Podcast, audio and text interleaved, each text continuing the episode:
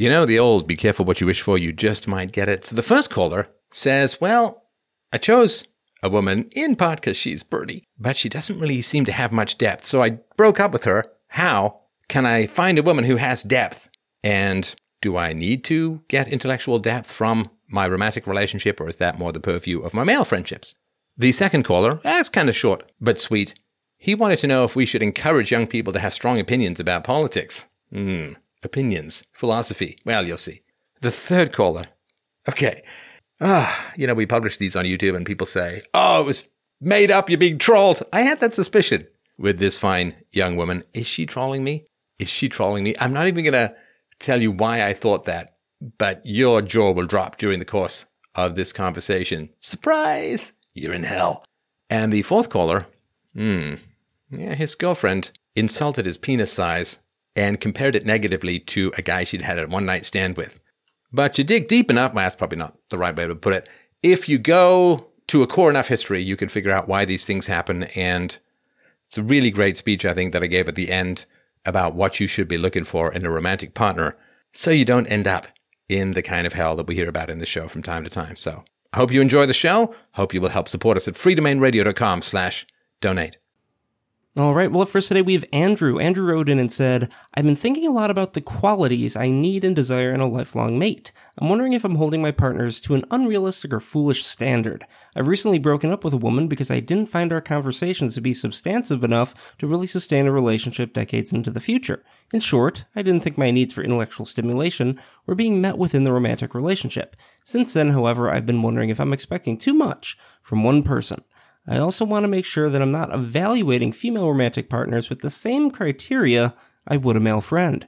Is it possible to be in a healthy, lasting relationship in which one person's intellectual needs are met outside the relationship via work, friends, and solitary activities such as reading books?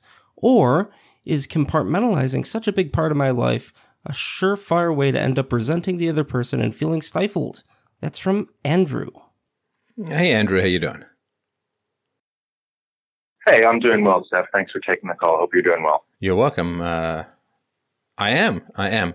So, how long did you go out with the woman for? Um, about six or seven months. Uh, we, I guess we knew each other for nine months, and we were dating for six months. That's it. And okay, so you knew her for quite a while before you started dating, right? Is that right? I did. Um, I yes. Well, I, I, knew of her. I, I didn't spend uh, much of those three months with her. Um, we met on vacation on a long weekend, um, and then we um, met each other on a few other sort of arranged uh, vacations, um, and then um, made things official. And that, that's uh, when I actually moved to uh, her city, and we started dating. What is an arranged vacation? Um, as in, we said, uh, let's meet somewhere. Uh, oh, okay, okay, I got it. It just sounds like an arranged marriage or something. Okay, yeah, yeah. I understand. I understand. Not like an arranged marriage. All right. so you arranged to meet each other up, and what was it that attracted you to this woman? Um, we had a very good time together. Um, we, our sense of humor got along very well. Um, she's very charming. Um, I liked being around her. Um, she's very pretty. Um, those, I think, were the the first few qualities that uh, made me want to be around her more. So nothing of any depth. Fun, no. pretty, right? Yes, I, I agree with you. So I'm not I'm not sure what your question. so you you dated a woman who was pretty and fun. Turned out she didn't have my depth, and you broke up with her. I'm not sure I understand. I'm not sure I'm trying to I'm trying to figure out what the point of the question is. Yeah. No, I'm not trying well, to be rude. I mean, like I genuinely want to know how I'm to not, help if I can, but yeah, no, I I, uh, I understand. Um, well, I, I mean, it's not that she had no depth. Um, Oh no, come on, please I, don't I, false dichotomy. Don't don't false dichotomy, dude. I didn't say she has no depth. Come on. So you chose her for characteristics that had nothing to do with depth, and then you broke up with her because she didn't have as much depth as you wanted, right? Sure. Wait, are you saying sure like you agree, or sure like I said no, something? I'm, I'm, I'm, a, no, I'm actually, no, I'm agreeing with you. Right. So Um, I guess but- and so, here's where I'm my not- question is. Sorry, go ahead, Andrew. well, I was going to say, um, the, I mean, my question, I'm happy to talk about this is because it is relevant, but my question is more about sort of the feelings that I had afterwards and looking back on the certainly mistakes I made, but um, also not wanting to go into future relationships with sort of too high of standards, I suppose. No, I, I'm I'm concerned that you have too low a standard for yourself, not that you have too high a standard for women.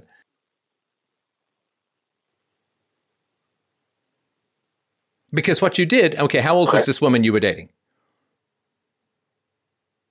Uh, 28. 28. Okay. So you just burned up, what, six months or, or so, a little bit more if you can. Like you, you burned up two thirds or three quarters of a year of this woman's life when she was not pretending to be deep, right? She was not pretending to be something other than who she was, right? No, she was not. Right. So you kind of burned up, you know, in, in her late 20s, it's particularly cruel. Or it's one thing if she's 19, right? But if she's in her late 20s, you burned up some significant portion of the time that she needs to spend finding a man. Do you know if she wants to get married and have kids? Uh, she does, yes. Right. So you kind of burned up a bunch of her time. That's kind of cruel, right? I did. I, I feel bad about that. Um, yes, I, I, uh, I suppose I, I sort of had blinders on in a sense and, and was coming a little bit of, of from a place of desperation. I, I do think that, um, when I, certainly when I consciously acknowledged that things were not going to work out, I, I did break up with her. No, I understand that. Did you not know that you needed deeper and more intellectual conversations before you started dating? Did that is that something that's new to you? It it is, and, and that's one of the reasons that I called in to, is, is to talk about that and, and whether or not that is um, something that is necessary in uh, a lifelong romantic relationship. I'm, I'm, I, I've had a few conversations with people um, since I wrote the uh, question to you, but um, that's not something that uh, I'm sure is true or, or is necessary. No, you're trying you're trying to draw right now, you're trying to draw my focus away from you to an abstract topic. Because my concern, okay, so how many girlfriends have you had? Um, four. And what has the length of those relationships been?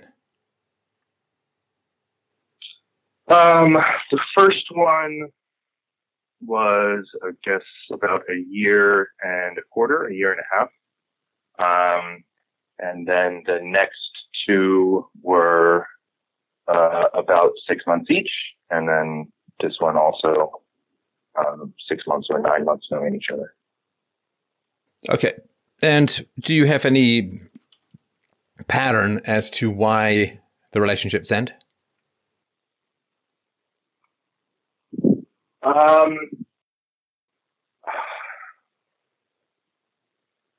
I don't think so. I mean, the, the second one ended basically because I was working a lot, and she basically said that um, things weren't working for her, and I, I didn't see things um, easing up at work, and I wasn't really in a position to to make them ease up at work. So we sort of amicably parted.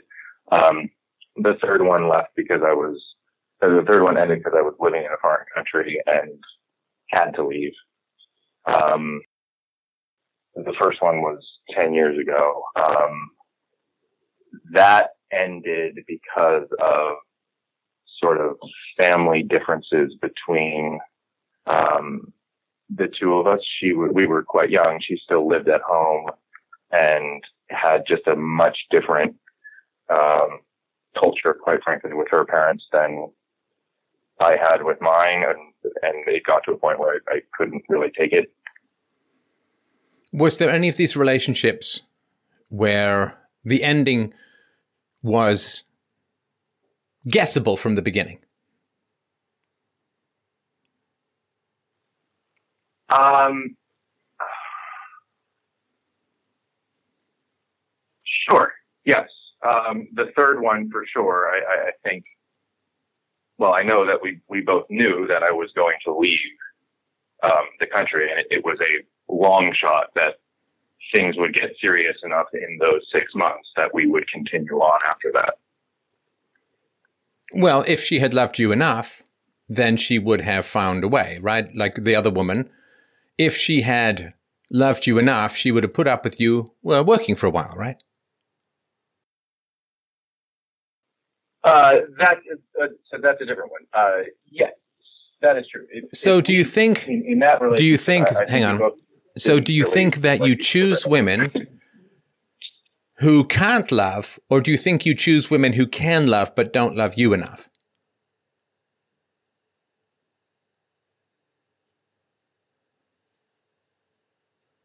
Um,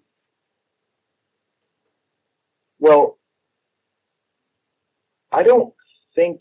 I mean, I'm thinking about my last two girlfriends and the conversations that we had together, and I, I have to say, I don't think a lack of love on their part has, has been an issue. I, I certainly haven't not felt love. Well, no, but if you're working hard and a woman says, I'm breaking up with you because you're working hard, it's because she doesn't love you enough to put up with the working hard thing. Or if, let's say, you say, Well, I'd like more and- and intellectual, hang on. Let's say you say to some woman, I'd like more intellectual discussions, then I'm sure that she would say, Okay, well, you know, who have you read and, and what can I pick up on and what can I read to stay with you, Andrew, this wonderful man, light of my heart, love of my life? So why if if you if you want something from a woman that she's not providing, why doesn't she love you enough to provide it? And this is, goes both ways. I mean, I remember I remember being interested in a woman, very interested in a woman many years ago. She was moving to another city, and a friend of mine said, "Well, what are you going to do if she moves to another city?" I'm like, "I'll move there." And he was like, "Whoa, that's weird." He was like, "No, that's not. That's well, I guess that was infatuation, but you know, if if my wife wants me to do something, I'll do it." You know, if she if she suddenly has a yearning, Um, burning desire to go live in Tokyo and learn Japanese, we, you know, and she just that's what that's what'll make her happy. Well, we'll find some way to make it happen, right? So there's something that's not happening with you where the woman is not saying, "Oh, like did you share with your girlfriend that you just broke up with that you wanted more intellectual stimulation?" Um, I I didn't explicitly. Um, when we broke up, I, I mentioned that um, as a thing that I, I thought that we weren't compatible with long term. You Um, didn't tell her, I- hang on. You didn't tell her that you wanted so there was something missing in the relationship and rather than tell her and give her the opportunity to provide it, you just broke up with her. Well, I mean, I, I would mention things, you know, routinely, like, you know, let's do, would you like to go to, you know, such and such museum this weekend? Or what do you think about this thing happening, you know, in the news and so on? And I just, just didn't get, you know, any sort of, of response or reciprocation. Um, but to, to answer your question, I, I do regret not being more explicit um, w- with that, and I actually spoke about that with my parents when I had this discussion with them, and I I said I wonder if maybe I had you know breached this as a topic, maybe I, I would have gotten a favorable response, um, and they were sympathetic to that, but also thought that you know if if she were ultimately looking for um, you know some sort of uh, intellectual stimulation, she would have been also sort of reaching out for it uh, to me. Um, so while I do wish that I had been more upfront and explicit about that and tried harder for it, I'm not super beating myself up for it because I do think that I went you know, more than halfway. So you would say that you want to go to a museum and she would say that she doesn't want to go to a museum? Yeah, as an example. Yeah, yeah, no, I get, I get it. It's not just about one museum visit and so on. So then my question is, why did she not want to go to a museum with you?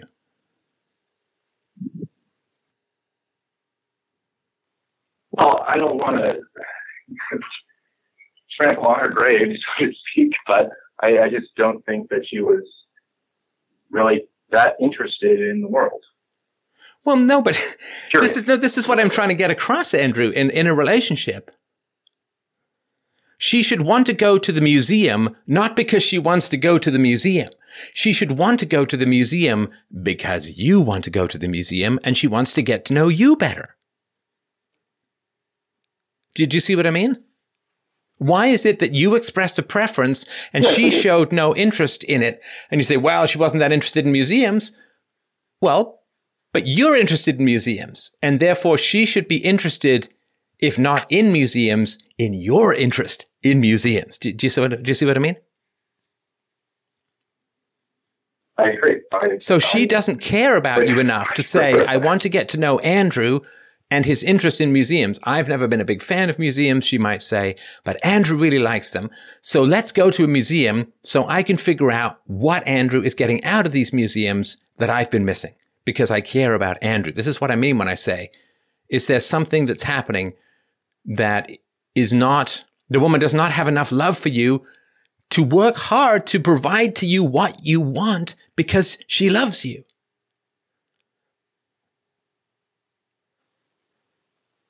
Because if you have that, everything else can work. Because you're saying, well, what if I find some woman who's just really into intellectual discussions or hang gliding or snake charming or travel or, you know, it's like none of that, like trying to find this pre-configuration stuff doesn't work because there'll always be some fit and some miss. What you want to do, Andrew, is you want to find a woman who says to you, wow, you're into catching lizards with your bare hand? Okay. Teach me why it's cool. Teach me what's fun about it. Because I don't care about the lizards, but I care that you care about the lizards. Now, if you have that kind of woman and you're willing to be that kind of man to her, man, you got it made. Because right now you're trying to find a jigsaw puzzle that fits or jigsaw piece that fits everything that you need. Not going to happen because life changes. Life changes, right? So what works now may not work down the road, but what you need to look for to provide and to look for is to say, I'm interested in museums. And then the woman says, well, let's go. I've never got the museum thing, but if you care about them, I want to learn more about you, Andrew, and your relationship to museums because I love you. Now, do you provide any of that to her? In other words, did she have things that you want to do? Sorry, did she have things that she wants to do that she communicated to you that you didn't show a lot of interest in or pursue? Um, to be honest, no. I mean, there, there were not a lot of activities or interests that she had that, that were available to for me to, to to to do what you're talking about. I mean, we used to go out with friends together, but that was mutual. I mean, we both wanted to do that, um, and we would meet up for dinner and you know hang out and watch TV. But I, I didn't get you know anything from her that was like, oh, that's sort of quirky and, and interesting. Let me try to learn more about that. Did she have any hobbies? No, Huh. Did she play any sports? uh, no, Did she have a favorite author? Sorry, you broke up. Did you say author? Yeah. No, certainly not. So how pretty was she, man? You're kidding me? How pretty was she? She's, I mean, she's beautiful. She's, she was beautiful. Yeah. Yeah. So you took what you want and you paid for it, right? Which was you went for a woman who doesn't seem to have any particularly discernible personality. You know, like shopping and going out for dinner and watching TV, they're not hobbies. right? So they're not individuated they're in not. any kind of way. So the problem is not that she didn't do something that you needed. The problem is that your standards need to be raised for yourself. which I is don't date women I just mean, because uh, don't date women just because they're pretty. That's like a woman dating you just because you're rich. Well, he's boring as hell, but he does take me out to nice restaurants. right? I mean, I don't like him at all, but he buys me stuff. You know, we look at a woman like that and we say, she's a gold digger. She don't take no broke. She's a gold digger, right? We would say about that. She doesn't like the guy, but she likes the money. And the equivalent is the pussy digger, right? You got the gold digger, the woman who just wants a man for his resources, and you got the pussy digger who just wants a woman because she's sexy or pretty or whatever, right? So the like the way it looks to me, I'll just be be frank. Obviously, I mean, it's what. So the way it looks to me is if a woman called up and said, "Well, I dated this guy who was really boring, just for his money, just because he bought me stuff, and spent money on me and took me out places, took me on helicopter rides, and we went to fancy restaurants, and he bought expensive wines, but he was really boring." So what's the pro- like what happened am i expecting too much from him it's like well, no you're choosing him for his money. You don't like him in particular but you chose him for his money. Now if you choose someone you like then you're not a gold digger anymore right? Because it seems to me like you think that she wasn't up to scratch like she just didn't meet your lofty goals. And i'm saying well if you're a pussy digger you got to up your game so that you're not wasting people's time and breaking their heart and expecting things that aren't going to to come along, right? Like if if a woman says, "Well, I just dated a guy for his money, but he wasn't up to my lofty standards of whatever," right? I'd be like, "Well, the problem is you're dating him for his money and then complaining about him not being up to scratch." It's like you're not up to scratch because you're dating him for his money, right? So I'm just trying to empower you as much as possible by saying,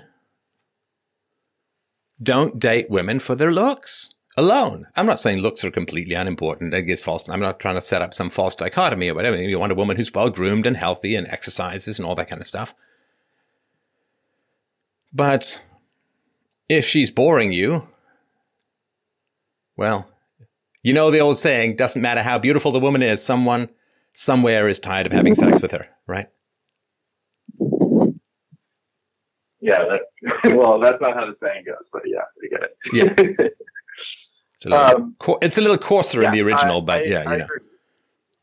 I believe so. Yeah. So The forget the intellectual needs. Okay, so hang on. Let me just give you a little spiel on this, and then I'll I'll get your thoughts. So, as far as intellectual needs go, it depends how long you're dating and how long you're married for. So, if you're going to date for a couple of years, get married, be married for a couple of years, and then have kids, then you need that intellectual stimulation. But if you know you're in your 30s and you're going to get married and have kids fairly quickly, then you're going to have a whole lot of time, my friend, dealing with the issues of raising children. And some of that's intellectual, but a lot of it isn't, right? There's a lot of just chores to do, and there's a lot of cleaning to do, and there's a lot of shopping for little clothing, and there's taxes, and there's laundry that seems to basically run like the boiler room of the Titanic for the first half of the voyage, just chugga, chugga, chugga, constantly going, constantly going. Why bother even turning it off? So there's just a lot of maintenance that goes on. And when kids are young, intellectual stimulation is a little hard to come by. Because if you have a little bit of time, you just want to have sex. But anyway, so it is important. But what's important is not do I find a woman who meets all of my needs in this way? But do I find, uh, can I find a woman who wants to meet my needs and I want to meet her needs? Now, if you have that, you got a great place to build from. If you don't, even if you're compatible now, like let's say she's a woman who's not particularly nice, but she's great at having intellectual discussions. Well, you know what's going to happen. So dating and, and marriage is going to be interesting and, and there'll be intellectual discussions. And then what happens is you have babies.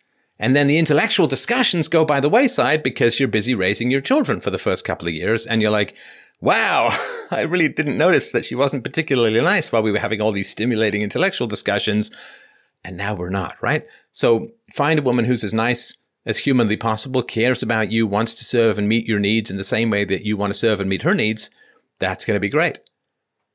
And you also, it's unlikely, depending on how smart you are and how abstract you are, the smarter you are and the more abstract you are, the less likely you are to find a woman who's going to be at your intellectual level. Like we know this from the IQ studies, right? That that women uh, at the higher reaches of IQ, men start to outnumber women like 8 to 1, 12 to 1, and then at the very highest level there's no women really to speak of. Yeah.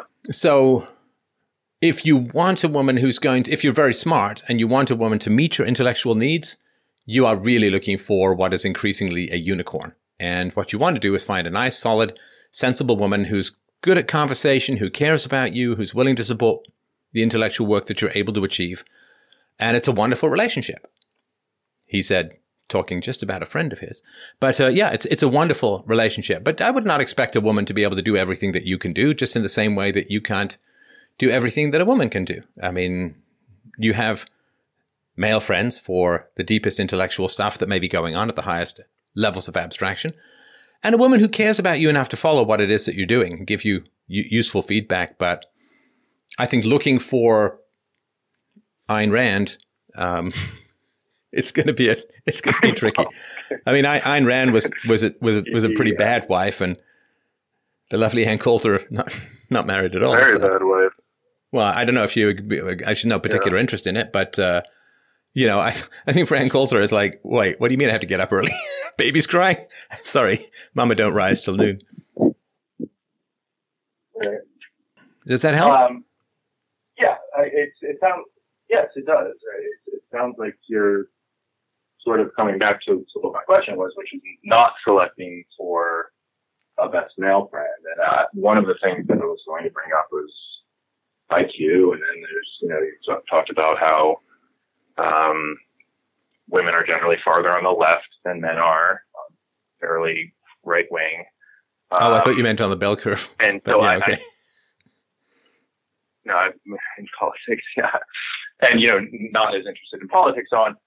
So, uh, I don't want to select for those three things if, if it's just a reality that we're not we're not going to be I guess I don't want to say equals, but not at the same exact point in those, you know, different interests. And then, and then my question is, I guess, okay, if there's a lack of interest in something that I like to do, but it's attributable to one of these sort of basic differences between men and women, is that less, you know, of a problem than another problem? For example, let's say that I had said to this ex-girlfriend, like, I really want to go ice skating on Sunday afternoon. Okay. Even if she didn't want to, we would go ice skating and it would be like a grand old time.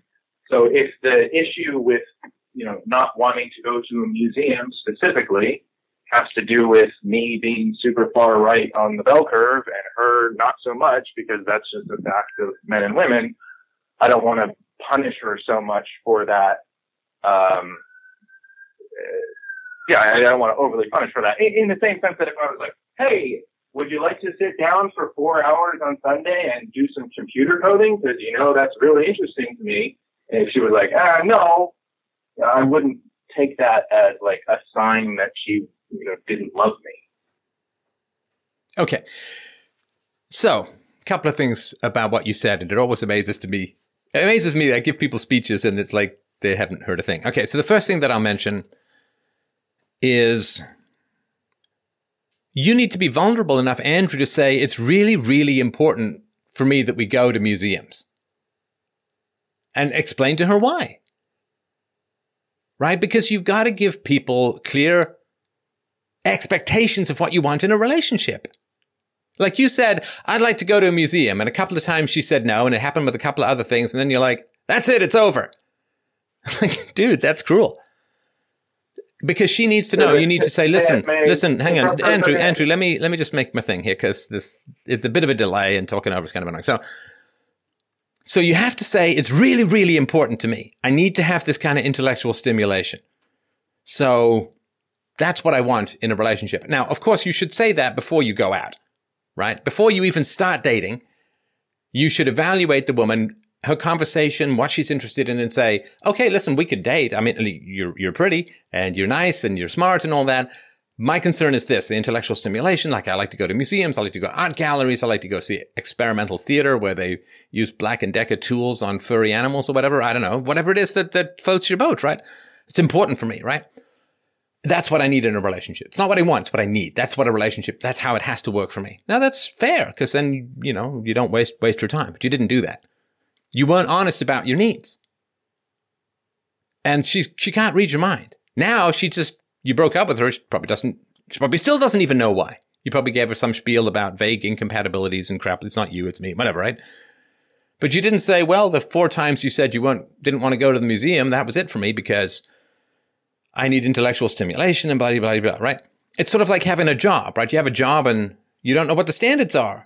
You don't know what you're supposed to be doing. And the boss says, you know, well, it might be kind of nice if something, something, something, right? And next thing you know, you're fired. Why? Because you didn't pick up on the magic mental map clues dropped down by your boss. So you got to give women a chance. Give them a chance, which means tell a woman what you want and what you need. And if she cares about you, if she loves you, she will work to try to provide it. And if she doesn't care about you, then get out. But but do it at the beginning. Do it at the beginning for sure. Now, listen, there are, and you're going to have different interests, right? Like I I like I like me a good first person shooter. And I'm talking like mouse and keyboard. I love me a good first person shooter. Now don't give me any of this Mass Effect complicated crap I don't even want to have vending machines like in Bioshock. Like I just, I want a weapon, I want an enemy, and I want to go totally zen in carving up the pixels for 15, 20 minutes at a time. Like, Serious Sam, Doom 2016, like that. I like the dumber the better. I just like, I like a first person shooter. The more retarded it is, the better. I don't like a lot of gore. I don't want jump cuts. I don't want horror movies. I just want rockets and bad guys. I mean, it's just, it's fun for me and it takes me right out of my overcharged brain. So my wife does not like first person shooters, no particular interest in them. So yeah, a couple of times a week, I'll spend 15 minutes on a first person shooter and it's, it's great. We, we can all have different preferences and different, you know, that's, she's got things that she likes to do that that's not fun for me much. So that's totally fine. But if it's, a, and, but you see, it's not important to me that she likes first person shooters. It's not important to me at all. I mean, it'd be great if she did. We could play together and, and whatever, right? But, you know, the fact that she doesn't is not that important to me. But the fact that this woman didn't like museums, well, that was important to you. And so you got to be vulnerable enough and give her the honest information that says, listen, I'm really not enjoying this relationship because we have this big gap. I like doing all these intellectual things and you don't it's a problem. Now, if you are just not at all interested in them point blank and you don't even care that I care about them, okay, well, we got to move on. But if you did want to learn something about why I like this kind of stuff, that'd be great. And you say, oh, well, that's an ultimatum. It's like, well, it's honest. And an ultimatum's not an ultimatum if it's honest, right? If it's like, no, this is what I need, then it's honest. Now, of course, if by the time you threaten breaks up breakups, though, it's, it's usually done anyway. But you got to be honest from the very beginning. The first time she says no to something intellectual, you need to say, ooh, that both hurts and alarms me. And you got to have that conversation. That's the only way relationships can be maintained, right? Otherwise, uh, the center cannot hold. Things fall apart. It's inevitable, right? Okay.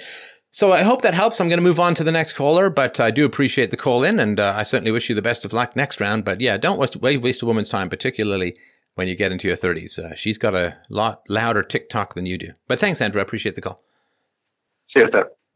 All right, up next we have Daniel. Daniel wrote in and said, Do you think young people should be encouraged to have strong opinions on government and politics? Upon reflection, the strong convictions I had one way or another haven't done me any favors.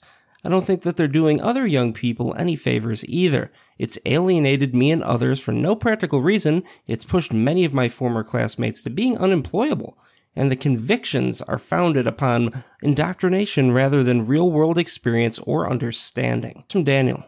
Hey Daniel, how you doing? Good. I don't understand the question too well. Encouraged to have strong opinions on government and politics? I don't any I don't think anyone should be encouraged to have strong opinions. I think people should be taught how to think and it should be expected and required of them how to think, but I don't know what it means to uh, encourage people to have blind, stupid thoughts about things they don't really understand but are absolutely certain of. I know I'm paraphrasing a little, but I don't know what it means well, to have strong opinions from a philosophical standpoint. Yeah, and you know, on reflection, the last hour waiting on the call, I think I've kind of started walking down that trail myself. On uh, does does young people necessarily have you know a spot in there? And then the question starts to break down. So, uh, well, you see, young people don't have any skin in the game, and they are white hot molten blobs of Jupiter style gravity compression algorithms of mass indoctrination. Right? They've just gone through the brain squeezing cheese shredder on the frontal lobes indoctrination in government schools. And then often they're going through all of this garbage in uh, universities and they've never really paid any taxes and it's all been of material benefit, but spiritual demise.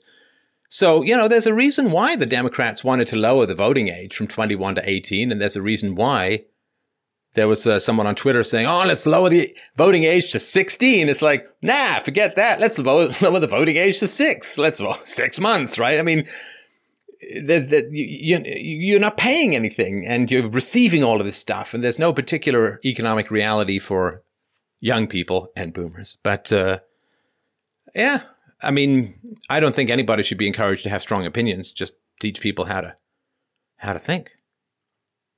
Yeah, I think I mean that that's kind of where I'm at there, and I guess if there was any uh, maybe question one way or the other, I think we certainly agree that filling them with bad ideas is bad.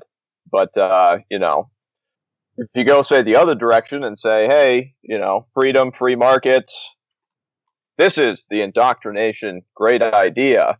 I mean, do you think, you know, at all being excited or enthusiastic about that with young people is is a good thing. Being enthusiastic about the free market is it a good thing? I don't. I, again, I don't really understand the question. Teaching people how to think is a good thing. I don't know about. I like free market. I don't think that. Yeah, I think that that kind of answers answers my question. Is that the teaching them how to think is is the key, but that you know the the specific you know political stances and any once you go beyond you know let's let's figure it out you know together this is how you figure it out and into this is what you should think is is maybe the line. Yeah so for instance when i was in australia i did what are called streeters which is kind of guerrilla journalism. You just go with a microphone and a camera and talk to people on the street.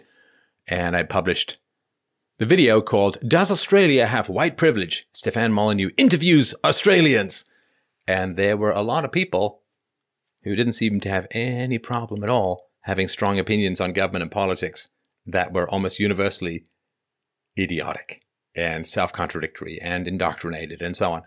I have a lot of sympathy. People say, oh, well, how do you have your patience? It's like, I have a lot of sympathy. If somebody didn't grow up grow, uh, learning English and then you start trying to teach them English, it's going to take a while, right? And you're going to have to be patient because they haven't learned it. And people are not not only not taught how to think, they're actually be punished. They're actively punished for thinking these days. So these are like people who've been uh, like slaves who've had their they've been hobbled, right? Like you cut through the Achilles tendon of the slave so he can't run and so on. It's like, well, that's that's terrible. They, you know, in this case, hopefully that some damage repair can be effected, but uh, young people are well, they've gone through a real furnace of brain disintegration, and I have a lot of sympathy for that. So no, I don't want to encourage them to have strong opinions on anything. I don't want to encourage anyone to have strong opinions on anything. Just learn how to think, please, please, because if you don't, we're not going to make it.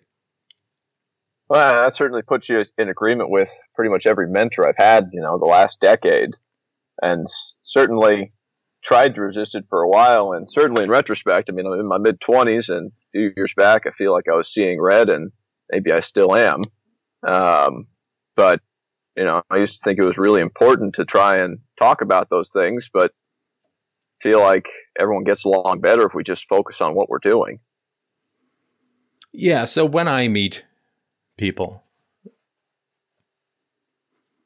when I meet people, Daniel, I generally assume there's nobody there. Like there's a flash robot rolling around, but there's not actually a person in there. They're not individuated. They're not authentic. They're not original. They are programmed. They have no particular free will. They can't reason. They can't process information. They can't change their minds based on reason and evidence. They don't really know what evidence is. They are just cliches. It's like, you know, when you walk up, have you ever done this thing? This is kind of an old school thing, but you have somebody's birthday coming up or someone's anniversary coming up, and you go up and down various stores and they've got those long aisles and you, you flip open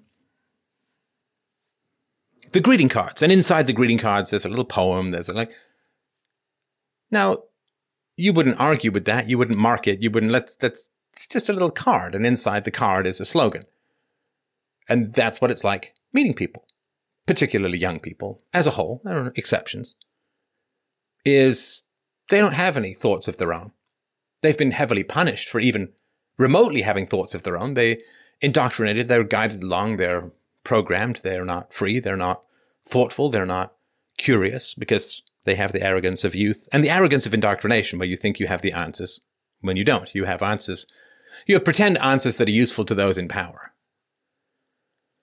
So for me, when I meet people, I just assume as a default position, there's no one there you know, I go do these streeters. I'm happy to chat with people. But for the most part, like if I'm at a conference where people like my show and, and all of that, then great. You know, I assume that there's someone there because they like the show and it's wonderful to meet them and that's great. But in general, we are surrounded by uh, robots. We are surrounded by people who can't think, won't think, but think that they can think and attack and get alienated and weird. And I say this because you said, well, it's alienated me and others for no particular reason, for no practical reason, you say. It's pushed many of my former classmates to being unemployable. Well, if you can only love people and you're surrounded by robots, wouldn't you like to know the difference between robots and people so you don't accidentally end up falling in love with a robot and being locked into some squishy battery compartment with Keanu Reeves, right? I mean, you want to differentiate between the people and the machines, between those who have thoughts, identity, a personality, curiosity, those who exist as something other than idiot tools for people in power. You want to, so people say, well, you know, I started to think for myself and I lost all these relationships. No, you didn't. Because you can't have relationships with robots. You can't have relationships with people who don't think. You can't have relationships with people who don't ask questions. And you certainly can't have relationships with people who don't know themselves. Because what happens is people get programmed with all of this garbage. Generally, it's leftist garbage, but can it happen on the right as well? They get full of all this garbage and they think they have an identity, and they don't. All they have is a series of tired slogans, and all they are is programmed to respond in particular emotional ways to particular verbal cues. Just straight up programming. Race and IQ, racist. you understand? Critique of multiculturalism, xenophobe. right? Critique of immigration, Nazi. like anything, um, anything that like they're, they're not. They're just machines. They're just machines, and usually they're attack machines. And it's it's very boring, and it's very tragic. It's very sad. It's very sad. It's how much human potential is buried under useless slogans and emotional programming. So I don't have relationships with people who don't exist. Good. Good. Mm. That's called efficiency. Find your way, fight your way through to where the people are, to where the thinkers are, to where those who actually exist are. And you say, well, what about all these other people? Well, just saved you a whole lot of time and heartache now, didn't we? Yeah, and that that really does. Yeah, I, that really does answer my question. That that is really helpful. And I guess my follow up is, you know, given the the fact that you know certainly now uh, the voting capabilities young people are being weaponized, you know, because they are being robots programmed one way or the other to just, you know, submit a ballot in a more perfect society. Do you think young people should even be allowed to be involved in in that decision making process beyond you know just being people who talk to each other and you know maybe talk with older folks as well. Well, I'm sure you know, Daniel, there should be no involvement in politics from anyone because politics is an immoral swamp of exploitation and brutality. You're asking me, well, how do we morally get people Yeah, yeah. engaged in being slave owners? It's like, no, you don't. No, I mean, young people shouldn't have any involvement in politics, middle aged people and old people, and no one should have any involvement in politics because politics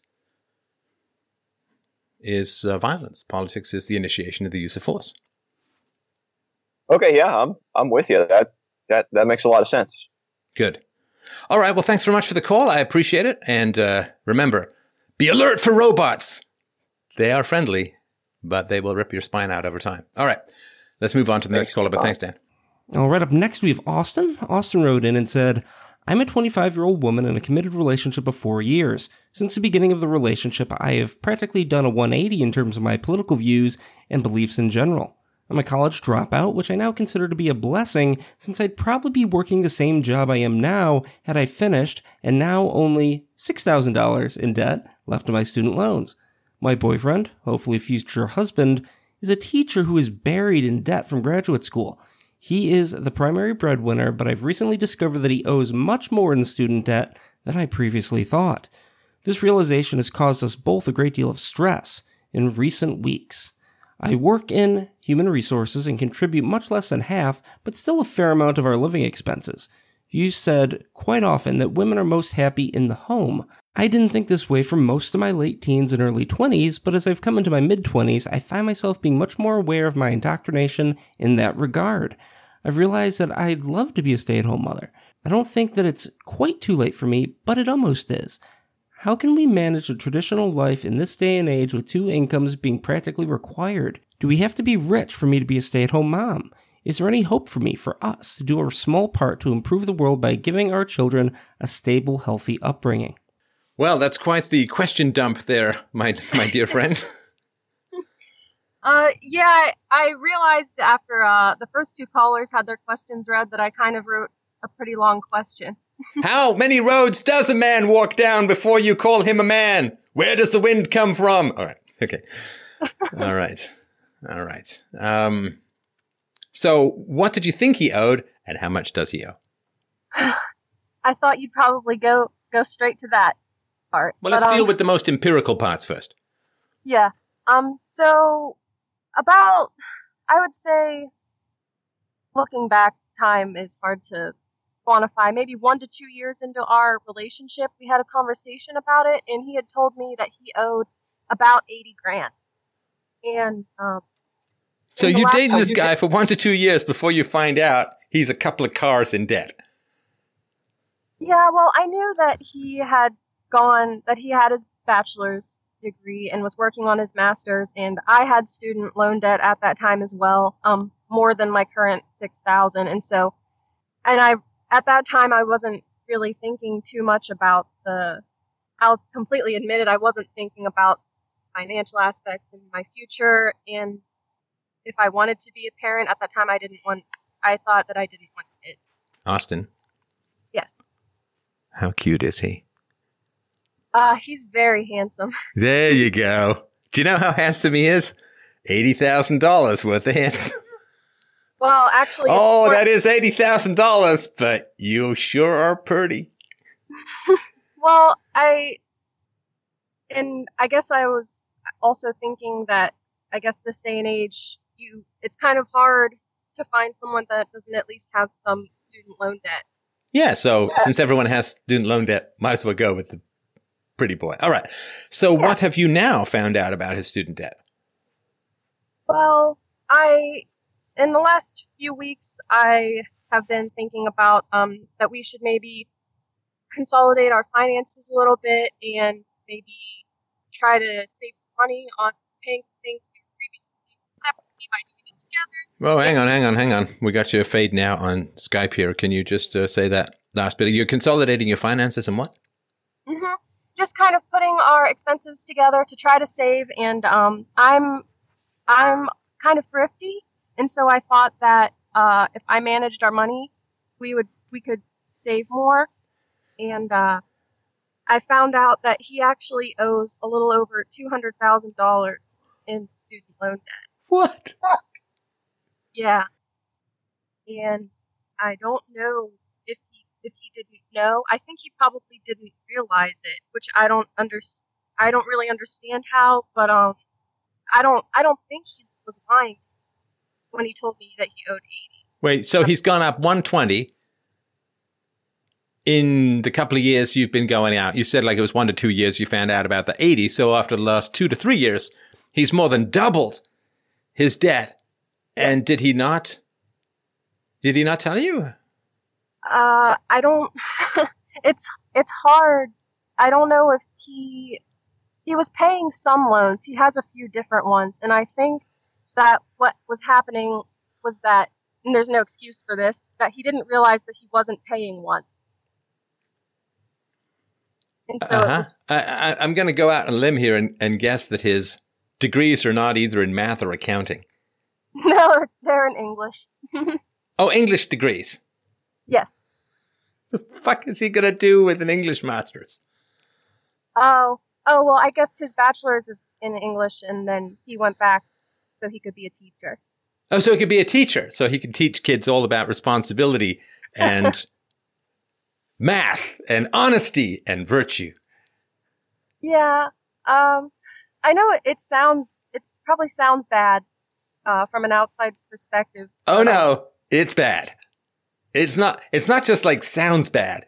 Like you know when a shiv goes into your side and makes that squishy sound, you don't say, "Well, that sounds bad." It's like, no, no, that is bad. It sounds bad because it is bad. Yeah, it's bad. I was, I was pretty upset when I found out about that. Now, why aren't you married? Um, well, he hasn't asked me to marry him yet. Why haven't you asked him? Have you told him? Do you want to get married to him? Uh, yeah, and he knows. I, we went together to get my finger sized, so I, I think that that's probably a good sign for him to pick up on. Do you think so? You know, I find out that my lover has more than doubled at that. They told me they'd see a finger too. Just be a slightly different one. All right. Yeah. So he know and, and when did you tell him, Austin, that you want to get married? Um, it's uh, probably over the last year or so. I've I've started mentioning it more, and um, he has said that he wants to marry me as well. We just haven't. We, he hasn't proposed, and we haven't got married, He hasn't proposed and what? and we haven't gotten married, and we haven't done that yet. We've just talked about it. Right. Right. So you owe six K, right? Correct. Qu- qu- Quite a bit less. Yeah. How yeah. much further does he have to go to become a certified teacher or to become a teacher who can earn an income? Oh, he's he's teaching now. Oh, he has a job. Mhm. Oh, yeah. Sorry, sorry. You mentioned that. Okay. Okay. So, what are his monthly payments? Um, we we were working on the one that the biggest one, the one that he supposedly uh, forgot about and wasn't paying, which is about 130 grand. And um, Wait, I'm sorry. I'm sorry. I just asked you the question. He forgot that he owed $130,000. That's that's his story, really? I think he he has I think maybe four or five separate loans, and he just maybe just dropped the ball. I guess I know it's crazy. I could never imagine doing that. I never. But uh, I think that's just what is happening. But we managed to make it so that he can pay it. And I Do I you believe him? Uh, kind of. Yeah, I I believe that he could that he could have forgotten about that or or not paid much attention to it. He's I. Okay, so what's what's his monthly pay? Uh, payout in terms of loans. for that bill. I think he's paying two seventy five, and then he has a few more. Um, I guess I would estimate that the total is probably about five hundred dollars a month. He found that he Oh man, the the Adam. audio is, is it just me? Is the audio is just terrible tonight? It's not just you, Steph. Oh, good. Yeah, because I mean, I'm I'm sitting here. This is like trying to I'm like trying to unparcel the Rosetta Stone in real time. Just yeah, sorry, J- Austin. Just try and stay as close to the mic. It's kind of fading in and out. Just does, any, does nobody have a phone? it's an iPhone on Skype. It's really it's got a nice mic. Anyway, all right. So you're saying that he's paying 500 bucks a month? Uh, yeah, I'd say about that. That seems low for I'm 200,000. I'm not 100% sure about uh, the other loans because once we found that he was not paying that one, that's what kind of exploded everything. And we were trying to focus on getting that one loan because that loan has just destroyed his credit. And um, his other loans were up to date. So I wasn't at the time like, too focused on this one. So is is his uh, credit has been um his credit has been toasted. Oh, yeah, it's very bad. Right. So don't they send you like letters and stuff when you don't pay? Um, I imagine he would. He was probably getting emails. We haven't gotten any any paper mail. Huh. But it, maybe that it was being sent to his old address. That's possible that he could update. Oh, so he owed $130,000 but did not keep the people up to date on how to contact him. Uh, possibly, yes. All right. So I found a little loan calculator here online, right? Mm-hmm. I'm putting in 200,000 Okay. And yeah, that's what I thought. You said 500 bucks a month, right? Yeah, that's so if you've got if you've got 200,000 at 4.45% over 10 years, you're paying $2,067 a month. you said two thousand. Yeah. So that's four times what you are estimating. Now, let's Well- say the interest rate you can get, I don't know, maybe you can get three. I'm just going to put in here 3.5% over 10 years. What do we got here? Yeah. See that? Oh, yeah. Well, so uh, if you if you got 200,000 at 3.5% over 10 years, doesn't really change it. Now you're paying 1,977. Yeah, there's. So that's your mortgage payment and a half, right? Yeah, that's about how much he makes per month. Oh, that's his. Is now is that gross or net? Is this that his take home? Um, yeah, I'd say his take home is uh, a little over two grand a month. I'd say maybe twenty five hundred. Yeah. So if you want to be a stay-at-home mom, you have to ditch him. Uh, I mean, I'm, I'm just financially. I mean, he, he, he all he can do is pay his bare student loan. So he's going to he, he got in debt to two hundred thousand dollars, and he's going to spend ten years more just to break even. yes. Um, Is is is he? I don't know. Like you, you say, he's got a master's and all of that. What's wrong with him? well, Like, there's no way people don't say, "Oh, I'm sorry to interrupt," but people like, I was, I worked as when I was younger. I worked for a collection agency, not for very long because it's kind of soul draining work.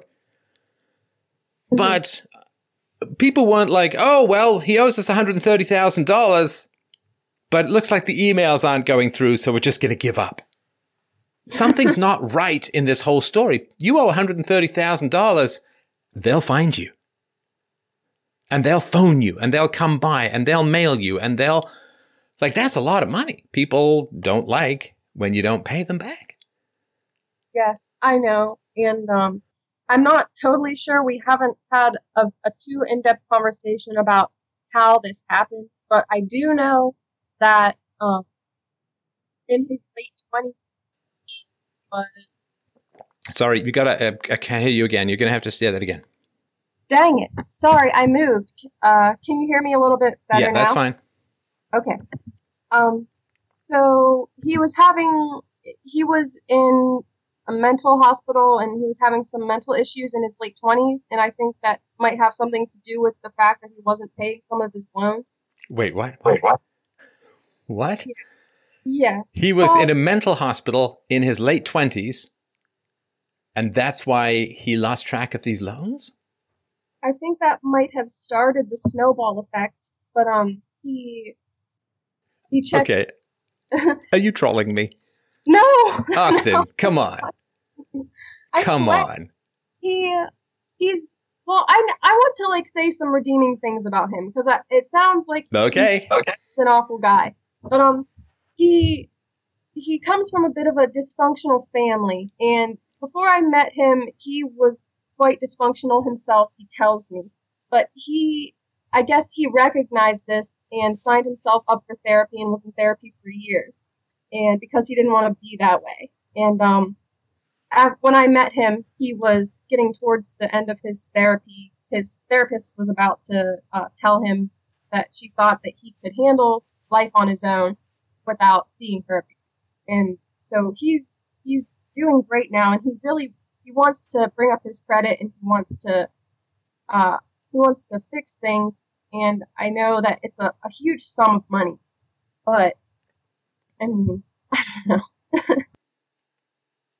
What's going on with your standards, Austin? Um, Come on. The guy's horribly in debt. He's either lying to you or he's so chaotic you can't have a child with him. I forgot I owed $130,000. I forgot there was a baby in the car when I parked it in the heat. I'm not kidding. uh, Don't even get me started on the fact that somebody this ridiculously irresponsible who was in a mental institution is a teacher. oh, well, I think he was just in there once for a couple days. Uh, is this really the road you want to go down with our precious time together to say, well, he wasn't in the nut house for too long? Um, well, I guess I guess because it was part of my question, I guess we could maybe talk about another part of the question. But I don't know. Yeah, let's not. It, you know, when you're at your point where you're saying why my boyfriend was in a mental hospital, but it wasn't for too long. Well, Yeah. that's uh, that's not where you want to be in a relationship, right? Now, does he know you want to be a stay-at-home mom? Yes, he does. So, why do you think he only owes five hundred dollars a month? Because he, he, he, you have to, it has to pay. He has to be paying more than that. Like, didn't you consolidate the finances and you went over all of this? So when you find out this kind of stuff, you have to get every single fact completely top to bottom, back to front, Yeah. right? so you don't, you don't have the facts. Like he might still not be paying some of these loans. He might be underpaying. He might, I don't know, right? Because you're telling me he's owing 500 bucks a month. And it took me about 30 seconds to realize that can't even remotely be possible. Um, yeah, well, it, it was kind of, I had a list of all the things I, I wanted to do for, uh, to get our finances together and things like that. And then once we checked his, uh, one of the things that we were doing in the beginnings of the list was to look at his credit score and see that stuff. Then, Wait, wait, are you moving again? No, no, I'm sorry. Can you hear me now? Is that better? Yeah. Okay. But um, once we found out that that big sum, and once we realized that uh, financial, No, can't hear you. Try it again. dang it, the once we found out about that huge sum of money, I the my plan kind of stopped. My list of all the things. Wait, so you wanted to consolidate your finances, but once you found out he was much more in debt than you thought, you gave up trying to consolidate your finances?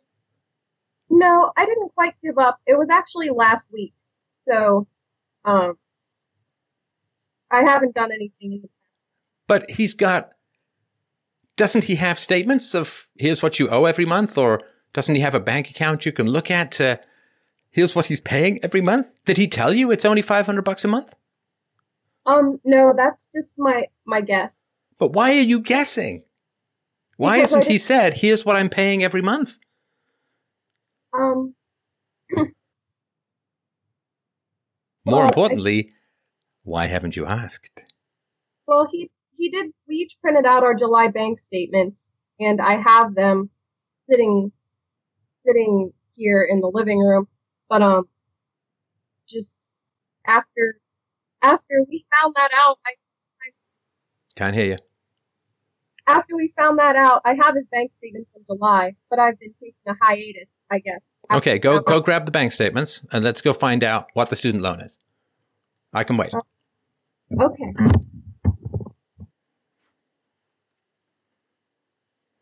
In the meantime, everyone, don't ever do this. Don't ever do this. Somebody says, Oh, by the way, I'm two and a half times more in debt than uh, I, one, one and a half times more in debt than I, I mentioned, or two, I guess it's two and a half times, right?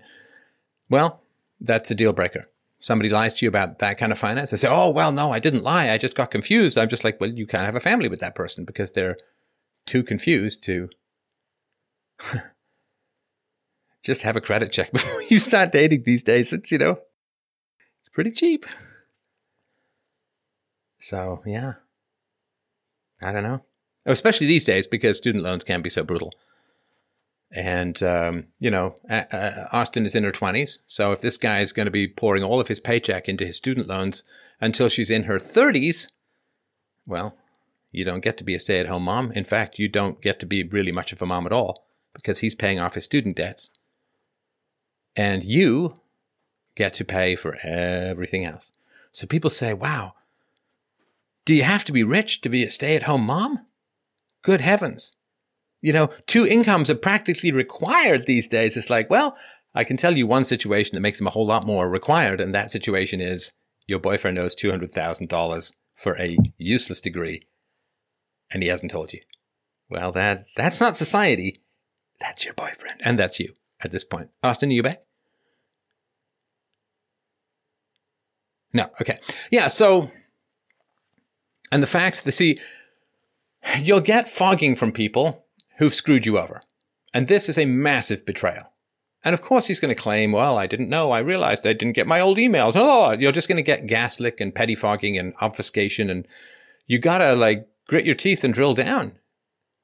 Right? So the moment you get a big lie like this, you grit your teeth and you say, okay, cards on the table. I need to know absolutely everything. And what you do is you phone up the debt holder and you make sure you have the statements and you, you find out, you find out why he didn't know, right? So you call them up and you say, listen, um, and he can be on the line, right? And he can say, well, listen, why didn't you tell me? It's like, oh, well, we send letters to this address and we did this and we did this. And then you say to him, did you get those letters? And if he says no, then you, you say, well, then these guys are going to have to open up an investigation. And if it turns out that you did get these letters, because often they'll send them like you got to sign for them or whatever it is, right? You can look at his phone records and say, have there been calls from collection agencies? You can look at all these things, right? I mean, they don't just say, well, he owes us $130,000. We don't have the right email. So we'll just destroy his credit rating without trying to contact him. Like that doesn't happen. So he's not telling the truth about all of this. He's irresponsible. He's uh, distracted. He's dissociated. He's like, and, and how someone can live with that, right? How do you live lying for four years to a woman about your debt or a couple of years, even if it all just came in later? How do you get into a relationship with someone and decide to take on an additional $120,000 worth of debt without talking about it with them. I mean, these are standards that I, I don't even know what to say. Like, this just, it's too wild. I don't think she's trolling, but it's kind of trolly. are you back? Um, uh, yes, I'm back. Can you hear me? Yeah, yeah. So what's he paying? Okay, so uh, I'm sorry. I'm I'm a little nervous and I, I couldn't find where I put the papers. No, that's fine. That's fine. Um, yeah, they're here somewhere, but I'm sorry. Oh no, that's no problem. No, listen, I mean, you, you need these facts, right? While you're looking, Austin, have your family. Do they know about this? What What do they think? Um, uh, sorry. I don't want to cry on your radio show. You don't want to what? I don't want to cry on your radio show. You kind of do. no, yeah. listen, you kind of do. Um, you kind of do. Because if it's this heartbreaking, and you should listen to the part where you were gone, you kind of do want to cry because this is really, really tragic.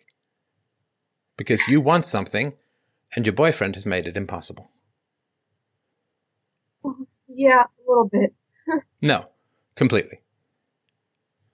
Because if you want to be a mom and you have to pay all the bills, you understand his income is only enough to cover his student loan.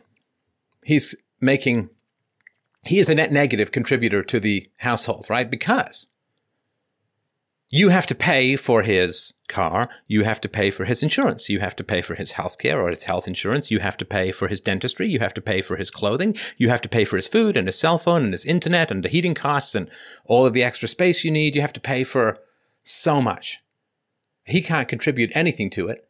So if you want to have, and you say you make half of what he makes, so physically it's not possible. If he's, if he's taking home 2K a month and you're taking home 1K a month, you can't you can't raise a family on like I'm a big one for yeah you can cut back your costs but unless you're willing to go full Adirondacks you know you are not going to be able to raise a family on a thousand dollars a month and and pay for your boyfriend or your husband or whatever right?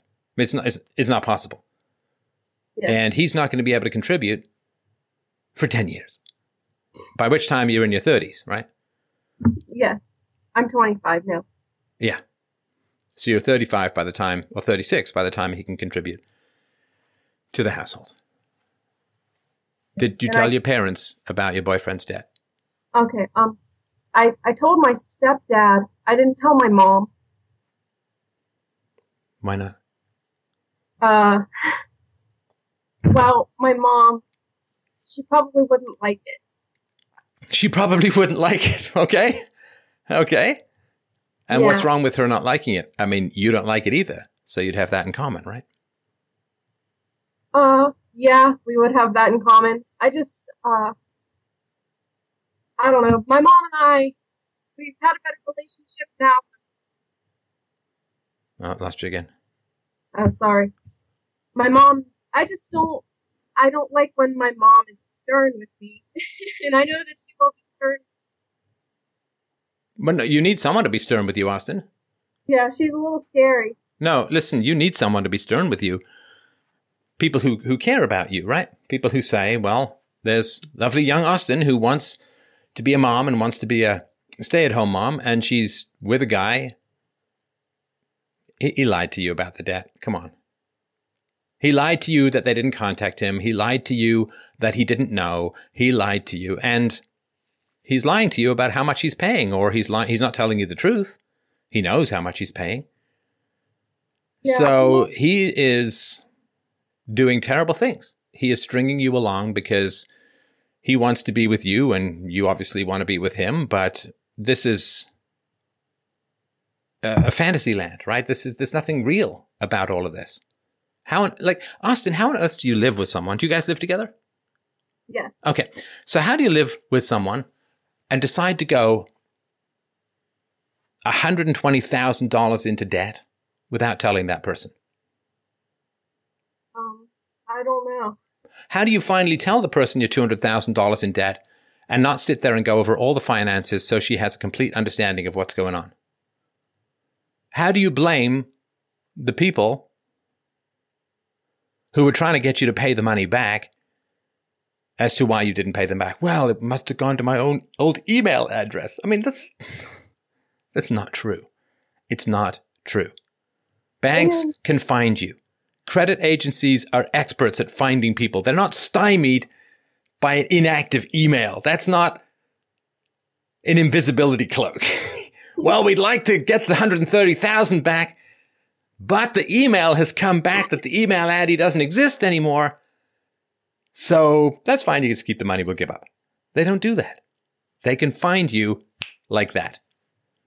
And the thing is that I, well, I wouldn't have never, I would have never known if I hadn't embarked on this journey of putting our finances together. Oh, you would have Oh. known at some point. Because you would have Oh, said, yeah. hey, time for us to have some babies. Want to cough up some money? And he'd be like, nah, I can't. Because I spent five or six years in school to rack up debt that it's going to take me. Well, here's the thing, too. here's the thing, too. He can't even pay his debt. He can't pay his debt unless he moves back home and has his family pay for every single one of his other living expenses, right? Because Yeah. if he makes two grand a year, sorry, if he makes two grand a month after taxes and he owes two grand a month, he's got zero money, which means he can't afford rent. He can't afford health insurance. He can't afford to have a car. He can't afford to buy clothes. He can't afford to buy groceries. He can't afford, afford to pay a phone bill or a heating bill or taxes or anything, right? Yes, he he pays our rent and pays his car uh, and his cell phone bill. So I guess maybe he's paying a little bit below the recommended uh, amount that he should be paying. A little bit. A little bit. What do you mean a little bit? If he Well- if he if he owes I mean, okay, so he pays your rent. How much is your rent? It's eight hundred a month. Okay, so he's paying eight hundred a month. How much is the car? Um, about two fifty. All right, and then another two fifty for gas and insurance, maybe three fifty. Yeah. All right, so we got six hundred there, let's say. So now we're at fourteen hundred, and what else does he pay for? Um, his his gym membership. no, really? He owes two hundred thousand dollars, but it's really important to have a gym membership. Actually, it might be if it keeps you around because you like abs, right? Well, I I guess he's really he's. Uh, I feel like I sound silly, but um, Eh, silly is not the word that I would use, but uh, go ahead. I wouldn't use a cruel word, right? A little naive, and and uh, you don't want to know these facts, right? Because that will push you to make decisions that you don't want to make right now. I mean, I want to make the best decision, but um, uh, he, I, I am going to tell him, and I should have told him already that I don't think he needs his wellness center uh, membership. His But- gym membership, yeah, okay. How much is the gym membership? Do you know? I think it's probably sixty a month, but I don't know. I don't go to the gym. I can't uh, afford the membership. but um, uh, But the gym membership isn't going to add up to whether you guys can make it or not with no, babies, right? no. But um, I mean, I think that that we should cut every every corner we can, at least to try to save or to put the excess onto his loans. But um, But how is he? How is he? How is he paying off his loans of two hundred thousand dollars, and also paying a minimum of fourteen hundred dollars a month towards your living expenses? um, he must just be paying a very small amount on his loans. No, but the interest, the interest alone, is pretty enormous in these kinds of situations, right? Yes, it's very high. Well, wait. Do you mean the interest rate is high? Do you know what the interest rate is? I think on one of his loans, I think I'm not sure which loan it is. I don't know if it's the biggest one, but I think one of them is like eight. Eight percent. Yes, Oh my gosh. I know. I don't. I don't. Oh, I so don't that know. yeah, that adds another four hundred and twenty-six dollars a month. That Wow. means that see, if you're paying eight percent, I, I know it's not all on not the two hundred k is not all, but if you're paying eight percent, which is to me extraordinary. Well, of course, if you've got a bad credit rating, it's not like you can consolidate with other things, right? Yeah, that's what we tried to look into. Yeah, you can't consolidate with a bad credit rating because no one's going to lend you the extra money. So if you're, at, I don't know, let's just make it, we'll make it 6%, right? Just because I know it's not all, uh, the other loans are lower, is that right? Yeah. Okay, so 200,000 at 6% over 10 years. We're talking 2,240. Now, you are paying $1,000 a month at the beginning on your interest alone. Wow. and 1220 goes on the principal so you know most of your like 55% of your money uh, 45% of your money is going to interest 55% of it is going to principal and it takes a long time to carve that down hmm so and and you're going to be paying two so if he's paying 2220 plus 1400 that's $3600 a month he needs right Yes. Yeah. So where's he? If he's making two thousand a month, but he's paying thirty six hundred, where's he getting the money?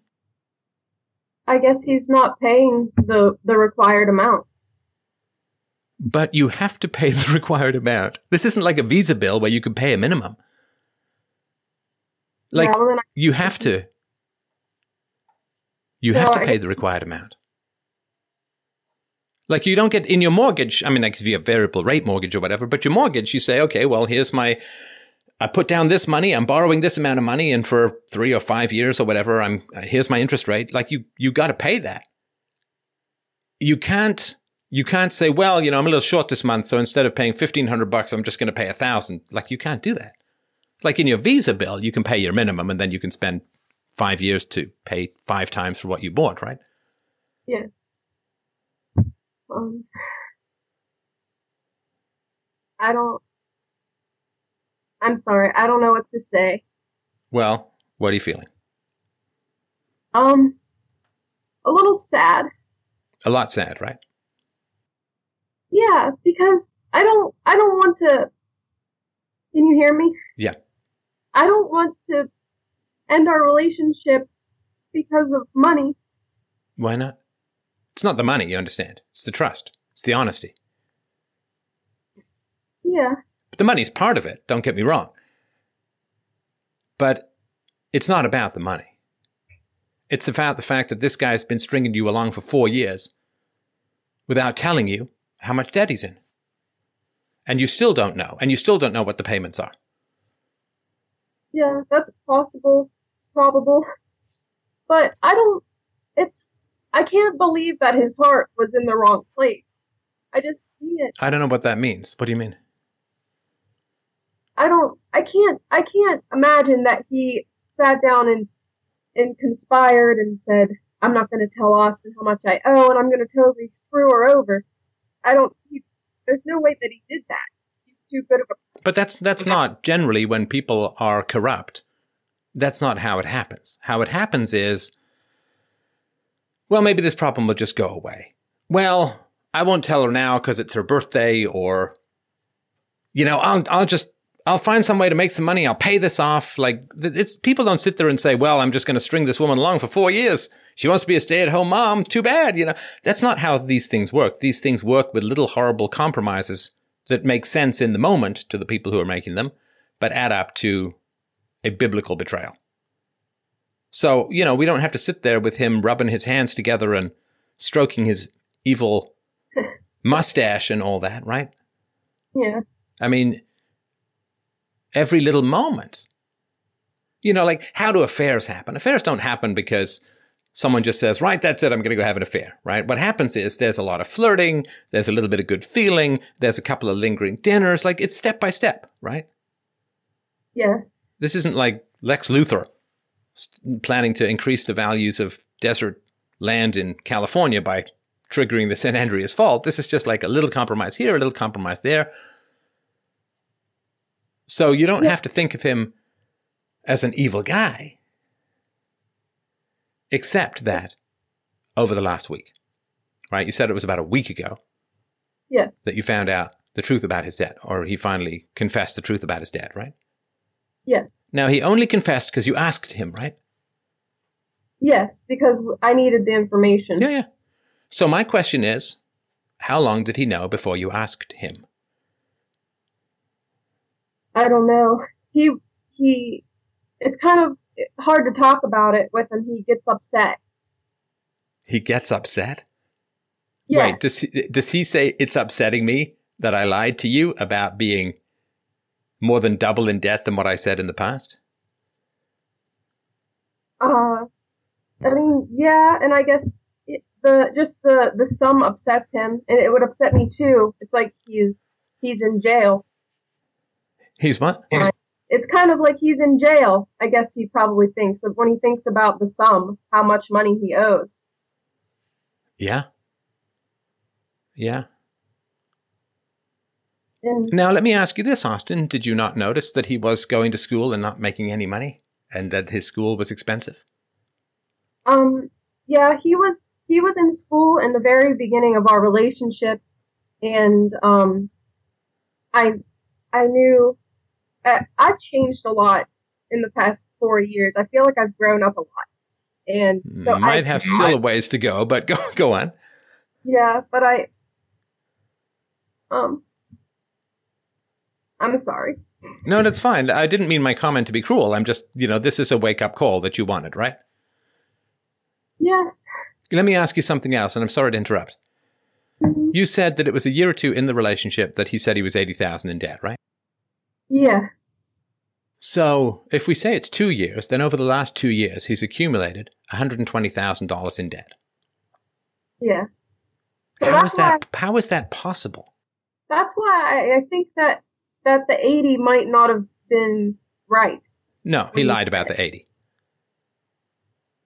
You, I don't know. I mean, unless you're going, is he going to Yale or Harvard or Stanford or, I mean, No. like how, how do you rack up $60,000 a year in debt for an arts degree? Um, well, it might have been it might have been accumulating. Well, if he but if he graduated with his bachelor's Oh, he was- penalties and, and stuff, right? So because he didn't pay the loan, he's got Yeah. penalties maybe. Yeah, I don't know. Uh, we're nine years apart, and so I don't know, like if he was paying at all in his mid to late twenties or what he was doing then. Yeah. Yeah. Austin, come on. What are you doing? Uh, This guy's in his mid 30s. Yes. He's in his mid 30s. When did he graduate? Um, with his master's. Well, no, with his education. I don't know. Was the master's in education, right? Yes. So that was about uh two years ago. He's he just started his third year of teaching. Wait, wait, wait. Hang on, hang on. Okay, now I'm really confused. So you said that two years ago, or three years ago, he said he was $80,000 in debt. Now Yeah. he's been, he graduated two years ago. And I assume he hasn't been getting more into debt because he's out of school. So how does he get $120,000 extra in debt right after, like right before he graduates, he's 80 grand in debt? Mm, I'm not sure. But you understand Well- the question, right?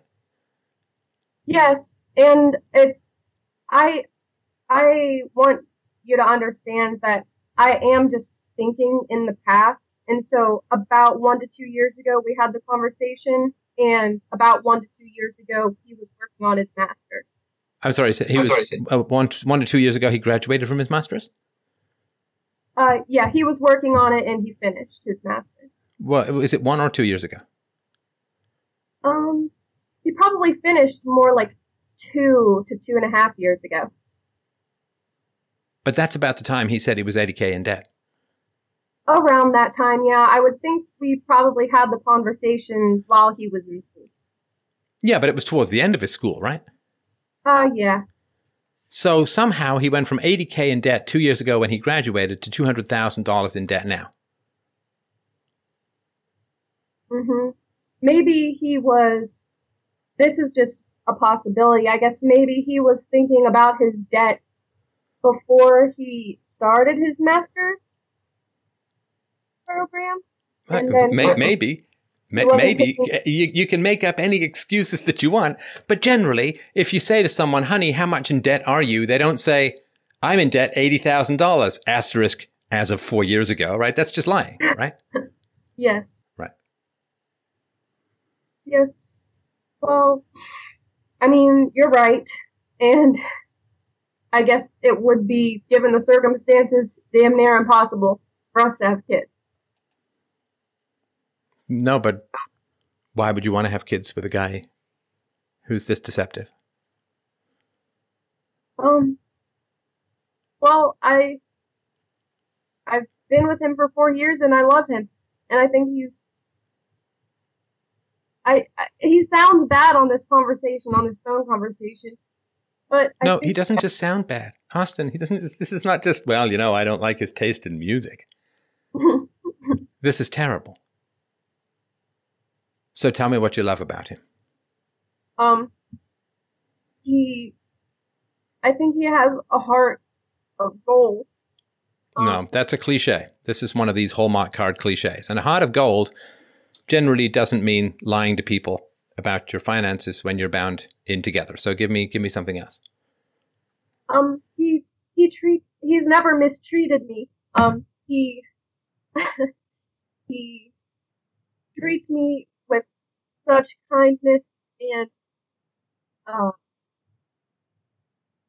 he's great with children. And when I see him interact with children, Sorry, I can't hear you. Sorry, and when I see him interacting with children, it just like makes my heart swell up so big, and I just know that if it weren't for this debt, he'd be such a good father. If it weren't for that murder, he wouldn't be a murderer, you know. But he is, he's good with kids because he's a child. Because he's a child. Because he takes on obligations, he takes on debt, he lies about them, he doesn't pay his bills, right? He falsifies things. He's still not giving you the straight goods. You're still like, trying to guess at what his payments are. Yeah, I guess I, I don't know. He he does pay most of the bills. He pays for our rent, which gives me a place to live when I don't make nearly as much money as him. I I You make a lot more money than him, Austin. Do you know why? because I don't have the debt. Because you don't have $200,000 in debt. That's yeah, that's true. I didn't think about it that way. you make there's an old story uh, it's about donald trump when he was deeply in debt he was like i don't know billions of dollars in debt or something like that or and he's walking down the street and there's some homeless guy and he gives him some money and he says yeah that homeless guy he still has billions of dollars more than i do oh, yeah, that's yep, that's true. But I guess yeah, technically, if you look at it that way, but I I still probably couldn't afford to pay the rent myself, plus my car and my student loans. so Like you're staying just- with him because he pays the bills Well, uh, that kind of just the thought of that. i thought you didn't want money to affect your relationship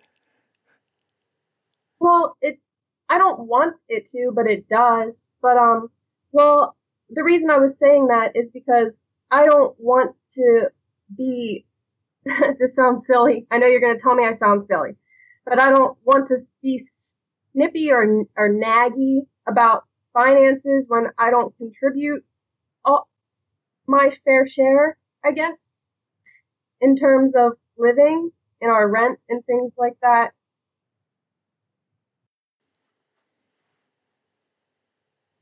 So it's got nothing to do with that, Austin. It's to do with the fact that he gets annoyed when you try to bring some basic freaking reality to your finances,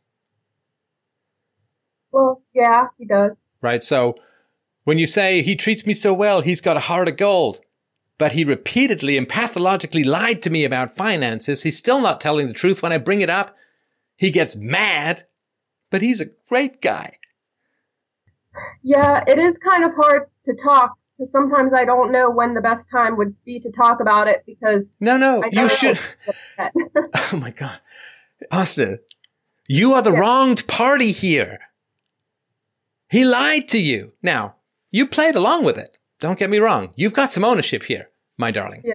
Right? You play, you were like, oh yeah, no, I'm sure it's fine. Oh yeah, yeah, yeah, right? I mean, you weren't digging in. You waited four years to find out this guy was lying about his debt, yeah, I guess I did. which means that your lives are now intertwined. This is why people get married. And this is why you've got to have full disclosure of your finances before you get married. Yes. This is why, to me, I'll tell you this straight up from my perspective lying to your partner about your finances is fraud. It's fraud, and it's worse than fraud in a mere economic sense. Because if somebody defrauds you economically, you're not in love with them. You're not you're not bound together as partners. You're not having sex. You're like this is why people get married rather than just hang around and live together. Because Yes. you shouldn't get married before you know everything about your partner's finances. And I mean everything. Yeah, and that's well, since I've had this change of heart about wanting children and things like that, and wanting to get married, that's when I started kind of wanting to learn, put our finances together. when you got serious, when you got serious about your relationship, when you weren't Yeah. just doing that early 20s screw around, time wasting bullshit, right? When you got serious about your life, you found out the true horror, not of the debt, not of the debt, but of the lying and the falsification and the gaslighting and the pretend upset because he doesn't want to talk about it. Well, he's he he lied. Could you imagine if he'd had an affair? And he's like, "Well, I get really upset when you bring this up." Oh my god. Because here's the thing, Austin, you're 25 years old. Let's say you wake up tomorrow and you say, "Oh, this is bad, man. This is bad. I can't get what I want out of this relationship and I've been betrayed. Betrayed in a terrible way. So I'm getting out." Okay, well, you've got a big mess now, right? You got to try and untangle your finances, your relationship. You've got to figure out where you're going to live. You might have to move back in home. And then you got to process the relationship and figure out what happened and how you, and it's going to take you at least a year. Then you got to start dating. You're 26 or 27. You got to find some guy. You don't have a lot of money. You don't, right? This mm-hmm. is, you're figuring like bird in the hand or two in the bush, right? Um, Sorry, I don't. I don't know that. that Sorry, what I mean is, so bird in the hand is worth two in the bush means that if you already have a bird in your hand, it's better than trying to get let it go and try and catch two more that you see in the bush because you might end up with none. Yes. So you've got a guy. You've been. You've got four years invested, and for a woman, that's full commitment, right? You got four yes. years invested, and you're dependent on him financially. Yeah. And you want to have kids Yes. So, doesn't sound like you want to leave him, right? Uh, well, no, I, I don't. No, I get it. I get it. I would, I would love. I don't. Of course, I don't want to. This, this past week has been not good. But you should not be walking on eggshells around this guy who lied to you. You shouldn't be like, well, I've got to figure out the right time and I don't want to upset him too much. That's called being bullied.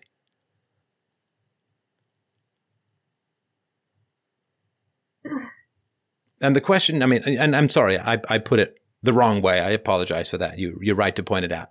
It's not like, not that you want to leave him, but wouldn't you like someone who was more honorable to be the father of your children? Wouldn't you like someone who wasn't so heavily in debt and hadn't lied to you about it for years?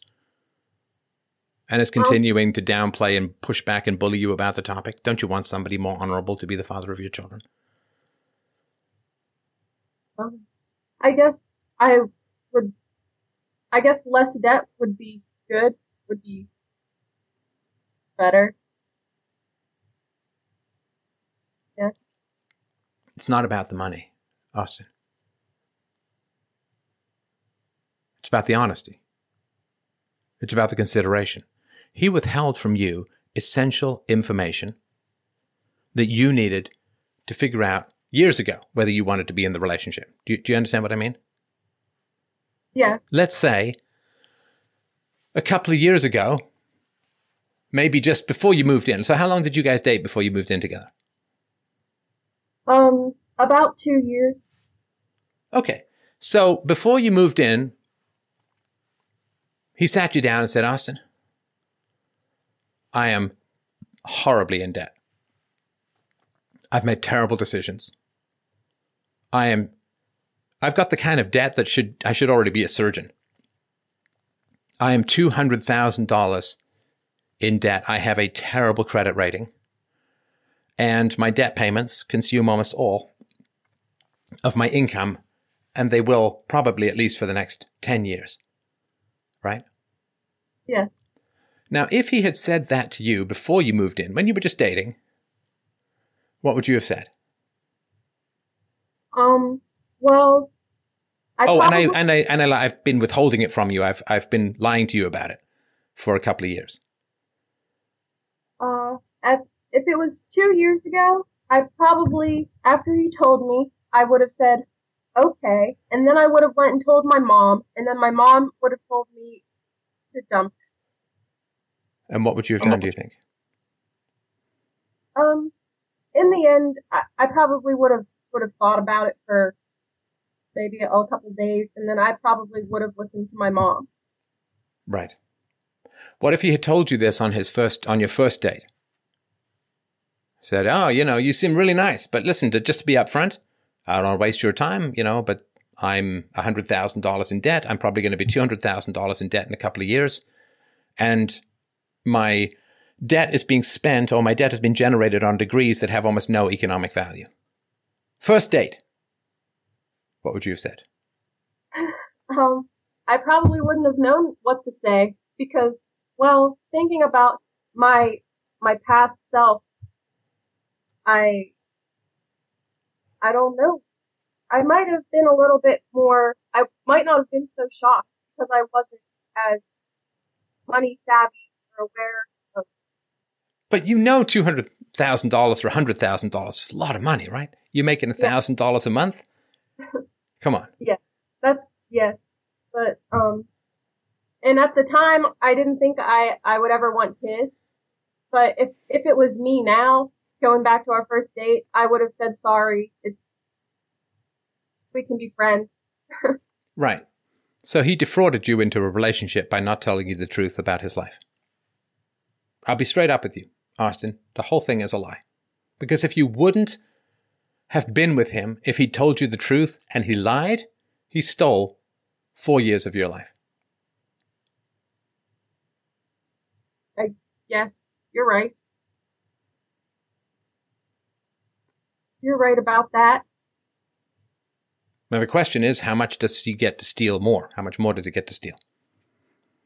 Because he's still stealing, right? Because he's not telling you all of his finances, even now.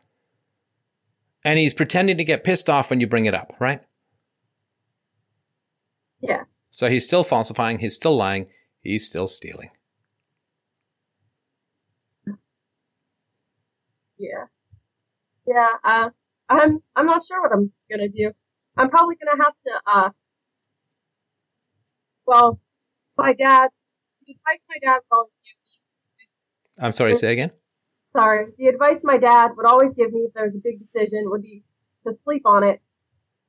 And so I'm probably gonna at least have to sleep on this. Now, you do understand, given that this is a public conversation, I have to say things that I wouldn't say in a private conversation. Which is that if you stay with him, Austin, you are training men to lie to women as a whole. Because men are listening to this. Some of the men who are listening to this have a lot of debt. Some of these men who are listening to this who have a lot of debt are dating and they haven't told. Their dates, their girlfriends, their fiancés, maybe even their wives, they haven't told about all the debt they have. Yeah. And if you stay with him, you are saying to these men, oh, yeah, you should just lie. Just lie. Just lie and blur everything and fog everything and bully the woman into not bringing it up. It works. She'll stay with you. She'll have sex with you. She'll have kids with you. She'll clean your house. She'll cook your meals. Just lie. Just lie because you see, women, a lot of women, you, they'll think, well, they just have standards that are so low that if you just lie and get the woman embedded in your life and just pay some of her bills with money that she should damn well know where it's coming from, but doesn't, yeah, just lie. Works out well. It works out beautifully. I mean, if you tell the truth, man, you don't get the girl, but if you lie, you get the girl. So people who tell the truth, they end up alone. But the men who lie, they get the girl. Well, I hope. I don't want to tell anyone to do that. Well, except yourself, right? Yeah. Yes. Yeah. But I'm. I don't want to. I don't want to make any any such big statements or such big decisions on on your. No, no, of course. Like, I'm not saying oh. make the decision on this show. I mean, I understand that. I mean, it's four years of your life and all of that. But I will tell you this. I, I, it sounds like I'm putting a curse on you. I'm not. I'm just telling you the consequences. Austin, you marry this woman, you're going to be miserable. You marry this, sorry, you marry this guy, you're going to be miserable. You marry this guy, he's going to end up lying to your children. He's certainly not going to tell you the truth. You see, once you marry him and you give him children, you've given him the ultimate reward. Socially, sexually, genetically, you've given him the ultimate reward. How on earth are you going to have any standards for this guy if you say, oh, well, you lied to me, you cheated me, you cheated me out of four years of my life, and you're still lying to me and you're still bullying me, but hey, let's get married and I'll give you children. You, you're never going to have any standards with this guy. And, and how could you? Because you already gave him the ultimate reward, even after he behaved in horribly dishonorable ways. Also, Austin, if you marry this guy, good people will have nothing to do with you or your husband. Because we can tell. We can tell. We can tell. We can tell who's honest. We can tell who's strong. We can tell who's good. We can tell who's virtuous. We can tell who has integrity. And if you're like, well, yeah, okay, he cheated, he lied, he he's still lying and cheating and bullying. But he's pretty and he goes to the gym. So, okay, let's have kids. Well, good people, we can tell. Don't ask me how, but we can. And it means that the only people you'll end up hanging around with are people like him and who you'll become, which is a person without standards, a person who is willing to have sex with and give children to, a liar and a cheat, and a bully. And you will be broadcasting all over the world as well, not just for you, but for all over the world, whether it's through this show or anything else. You'll be broadcasting all over the world. Guys, this, this is how you get the girl. You lie, you cheat, you bully, you steal. This is how you get the girl. And then your daughters, when they grow up, they're going to find out all of this. And then they're going to look at you and they're going to say, This is the guy you chose to be our father. See, they get the vote. Not you, not your vagina, not your hormones, not your fears, not your anxieties, not your codependence. They, your future children, are the ones who get the vote on the sperm that goes into your body because you have a choice. They don't. You have a choice to be with this man, to give him children, to get married. They don't. Is this the guy that your children most want as a father? That's the only question that matters when it comes to this kind of stuff. Is this the guy that your children would vote for as the greatest guy you could get to be their father? The answer to that, of course, is no. You think he's going to lie to you only in this future life, Austin? Do you think he's going to lie to your children? Do you think he's going to break their heart? Do you think he's going to waste their time? Well, see, after you've given him marriage and children, there's nothing left to control him with because you've given him the ultimate reward. And your sons are going to pattern themselves after their father. All sons do. Because the father, for a boy, is the example of the sexually successful male. And given that our genes want to reproduce, boys look at their father and say, man, whatever he did, I'm doing that. So they're going to lie to you too. And they're going to lie to their girlfriends. They're going to lie to their sisters. They're going to lie to everyone. Why? Because lying really, really works. It gets you the girl, it gets you the babies, it gets you the successful gene pool. And your daughters. They're going to date liars and cheats and thieves. And you're going to be broke forever. Yeah. And your husband's looks are going to fade. Always happens. Very few Blake Carringtons in this world. And your kids are going to be lied to, engaged and involved with liars, no quality people around. Broke, frustrated. Heaven forbid there's a divorce. Are they to look at you and say, Why him? Why do you reward the liar, the cheat, and the thief, and the bully with marriage and children? Didn't you, Mom, just put one more damn log on the fire that burns down the world by refusing to raise your standards. Hmm. Wow. it's, I really, I definitely don't ever, I don't want to get a divorce. My parents got, I Sorry, one I- more time. oh, my parents got divorced, and I don't ever want to get a divorce. You don't ever want to get a divorce, but you want to get No. married to a guy who lied to you about $200,000 in debt. Man, if that's not a red flag, honey, I don't know what is. Yeah, you're right. It is a red flag. It really is, and that's that's why I I wanted to write into you, and because I knew that that you are uh what's what's the word? You don't sugarcoat things, that's for sure. I knew that you probably written a new one in a most helpful way possible. Sorry, it's fading out again. Oh, sorry, I said that I knew you'd write me a new one in the most helpful way possible. But um It's funny how me, this is so funny. Women are so funny. So, Austin, me, I'm telling you the truth, and I'm really, really trying to help you. I know. And you're, you're saying that I'm ripping you a new one, but your boyfriend, who lied to you, cheated, stolen, bullying you, he's just got a heart of gold.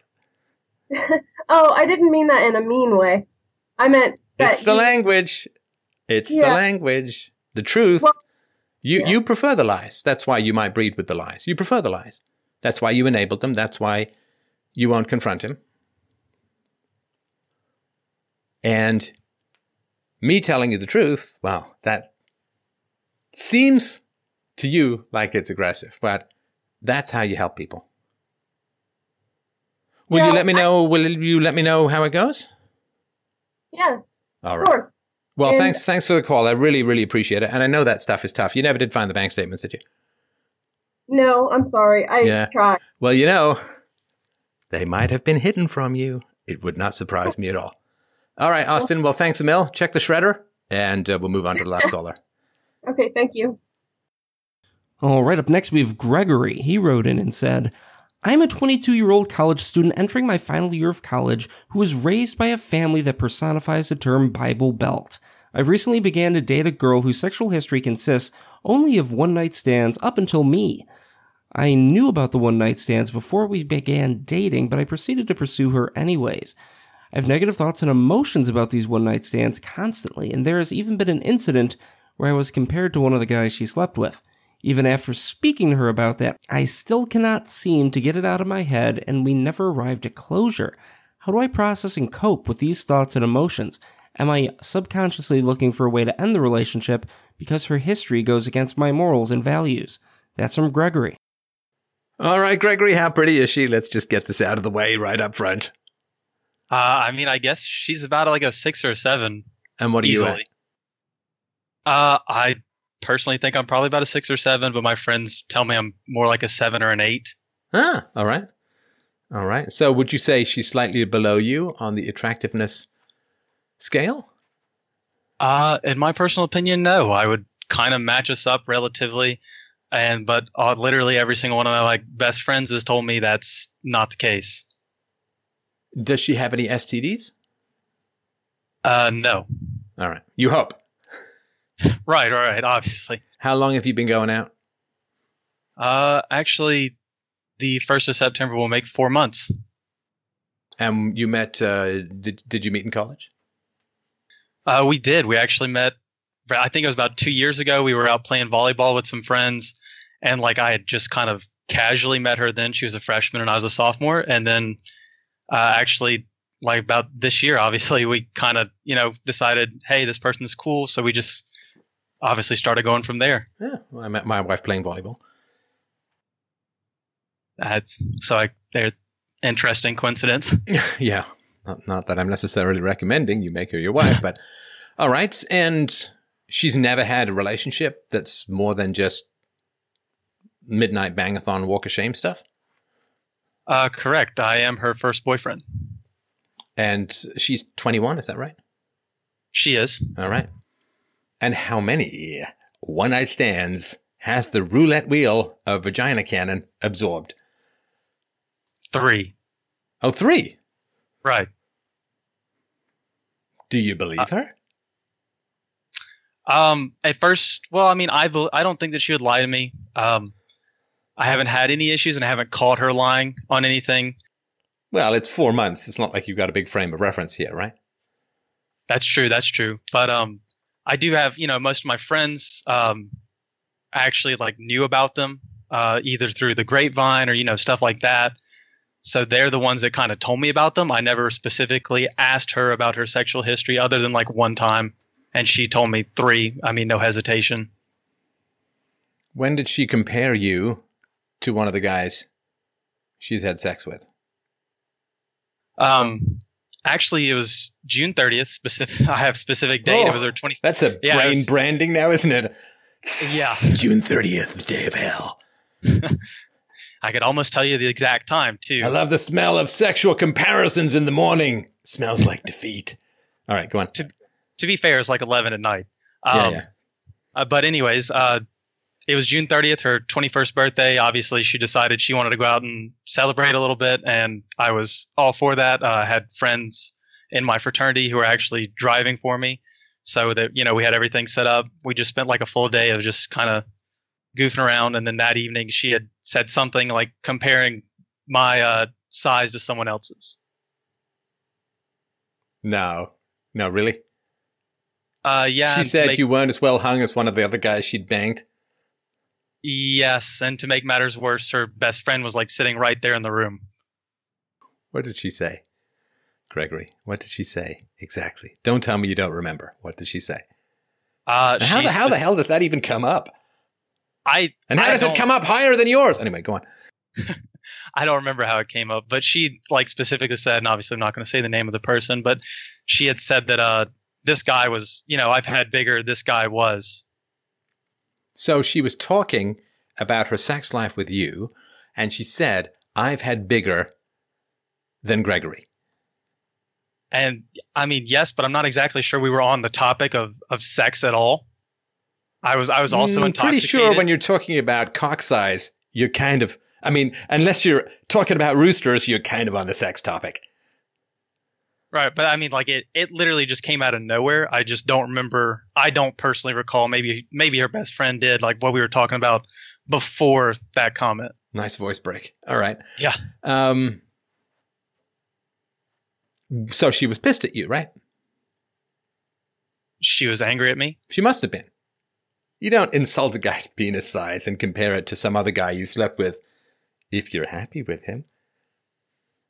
Like, Um, every, I- every every woman knows who's got half a brain that that's you know for a lot of guys that's a pretty soft spot so to speak if that makes any sense. Like that can get inside a guy's head. Oh, I just there's no way to put this without sounding like it's got two meanings but that's that's a hell of a thing to say and every woman knows that that's really sticking the shiv in. Uh, yeah, that's kind of the point of the call. Um, I don't exactly see how she would have been mad at me. I mean, I hadn't like done anything to make her mad. In fact, like I had gone out of her way for her birthday, and this was kind of one of the things that we had talked about um, after her birthday. Was um, basically like I had set up a bunch of things to do, uh, Topgolf, and we had gone to do an escape room because she loves escape rooms, and we were going out to eat with all her friends. And Topgolf and the escape room are kind of far away from where we go to school and I was trying to get some of her friends to go with us, like her, even her best friend from high school. And I had offered to pay, I'd offered to like go pick her up, do everything I could, and this girl kind of turned her down. And the only three people who Wait, showed up, sorry her best friend from high school didn't want to come out to a paid party for her friend's 21st birthday correct. Oh, Gregory. Why? Why not? What kind of woman is this that her best friend, even if you offer to pay her up and pick her up and pay for it, won't come? Uh, I, we've had that conversation too, and I kind of, I personally think that it's because she hasn't really ever gotten like on a deep level with anyone other than me, if that makes sense. Don't don't make me make those jokes about you at a deep level, man. Come on. I'm half an inch up for that shy of a deep level. Okay. So no, it's not it's not about that. So you're begging her long-term friends to come out for her party and they won't. What Uh, did they say? well specifically this this best the other ones were kind of i wouldn't say they're long term they're like college friends so you know uh, sorority sisters stuff like that so that they have work or something like that i, I understood um, her best friend specifically was just like I, you know, I led with, "Hey, you know, um, we're doing this party," and she's like, "Oh, I just can't afford it." And I was like, "Well, that's fine. I'll pay for everything. Uh, I got a Groupon, so it's not a big deal."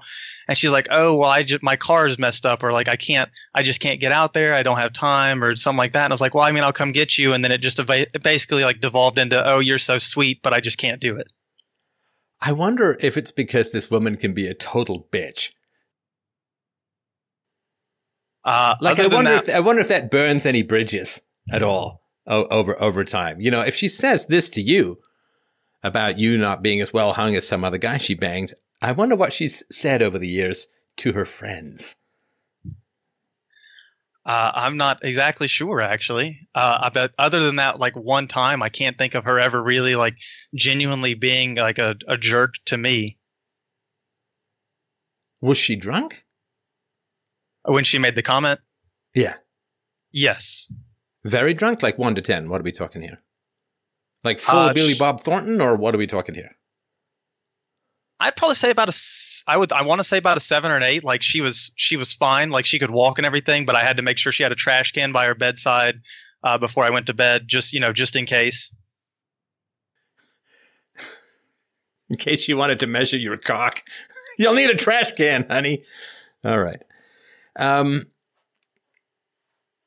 what happened, Greg, in the room when she said this? Was there this, Uh, ooh, bad call to say it? Yeah, her best friend definitely did that. She kind of backed out. She's like, "I am not a part of this conversation," and I was. I was her actually, best friend, but I thought her best friend wasn't there. she was there for the the uh sorry let me reference we did three things before and then we went to the bar in our town after her best friend only showed up for the bar Oh, so she can't take her friend sober. uh actually i sorry i misspoke she did show up for the the birthday dinner as well okay. Which you paid for? uh no she actually paid for that Oh, okay. Okay. yeah that okay, sense, so right? her friend was like, "Oh, I'm not part of this conversation," so she backed off. And was there anyone else who heard it? uh no it's just the three of us Have you been around her before when she's been drunk? um not that drunk i mean like slight intoxication but not nearly that much And what happened after her friend said, "I'm not part of this conversation"? Um, I mean, I was obviously like visibly, visibly and hurt, and I was like verbally like, "Yeah, you you definitely don't say that to people." That obviously kind of stung my pride a lot. Um, and it basically just immediately devolved into we're all going to sleep. Did she apologize?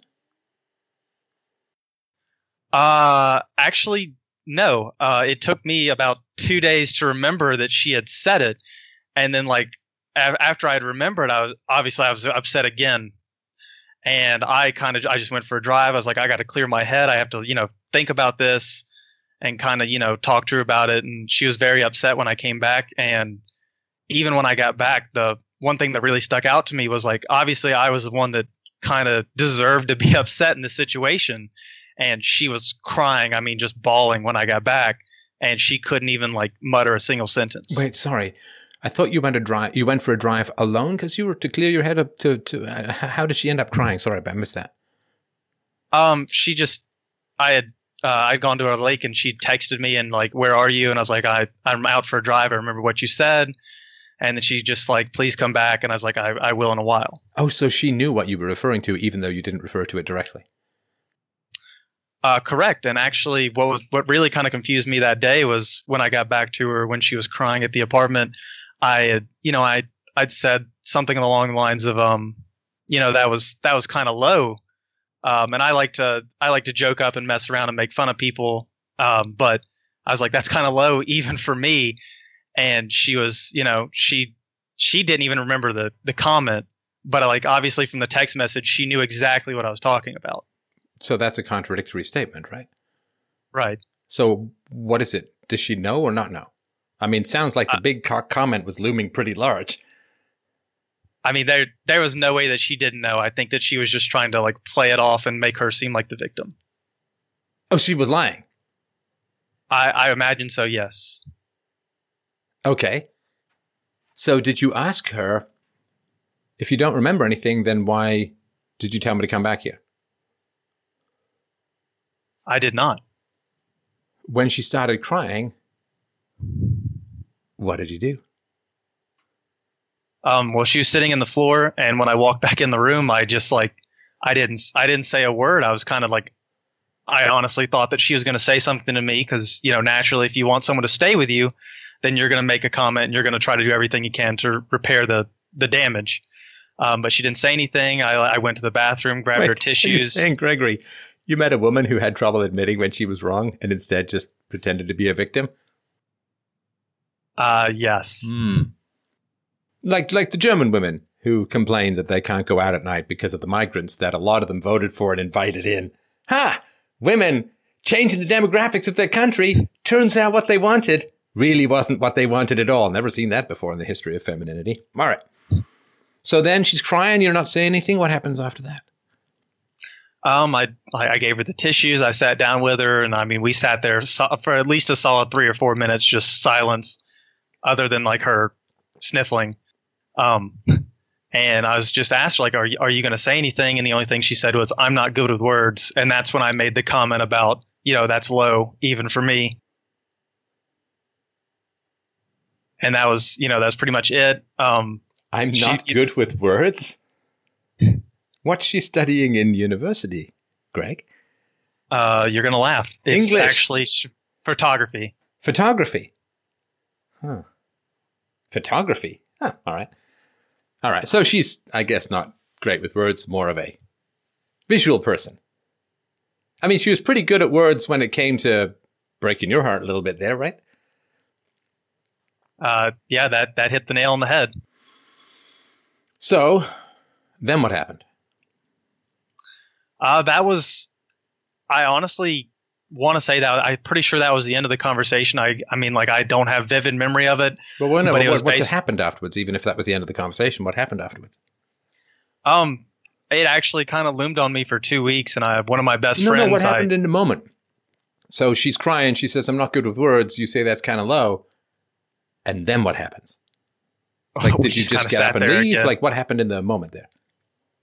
uh, we just kind of sat there again, and I I initiated like you know damage repair myself, and I was just like, you know, it's it's it's going to be okay. Oh, so her strategy worked. Yes, Okay. So you've been well trained to come crawling back to an abusive woman. um, I suppose so. Am I wrong? Because that's that's a I- that's a power struggle, right? She's crying, you're angry, and she's like, "Well, I wonder if I just keep crying, whether or not he'll cave." Oh, look, he caved. I got him. I mean, that's your that's your basic power struggle right there, right? That's the moment, right? Where you say, "No, hey, listen, man, you owe me you owe me an apology. If all you're going to do is sniffle there like some broken Kleenex dispenser, bye bye," and you get up and you walk out, right? I should have. Yes. So why didn't you? I'm Um, not saying beat up on yourself about it. Like I'm genuinely curious. Not like why the hell didn't you? It's like I'm genuinely curious. Why not? I I want to say actually it was a, like a combination of a lot of things. I I think that I it was like the honeymoon phase. You know, that was two months in, so I was still kind of you know very happy with her as a person.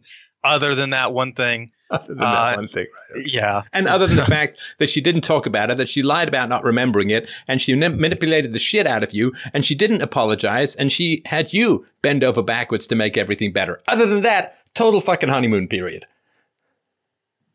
uh, when you put it that way, not so much. Not so Maybe much. not maybe so much. period, but um, but I mean, I, I I would contribute to that, and I I personally, like I was saying with my friends, I feel like I have low self esteem, or I think I have low self esteem, um, and obviously that comment didn't help that situation at all, Hmm.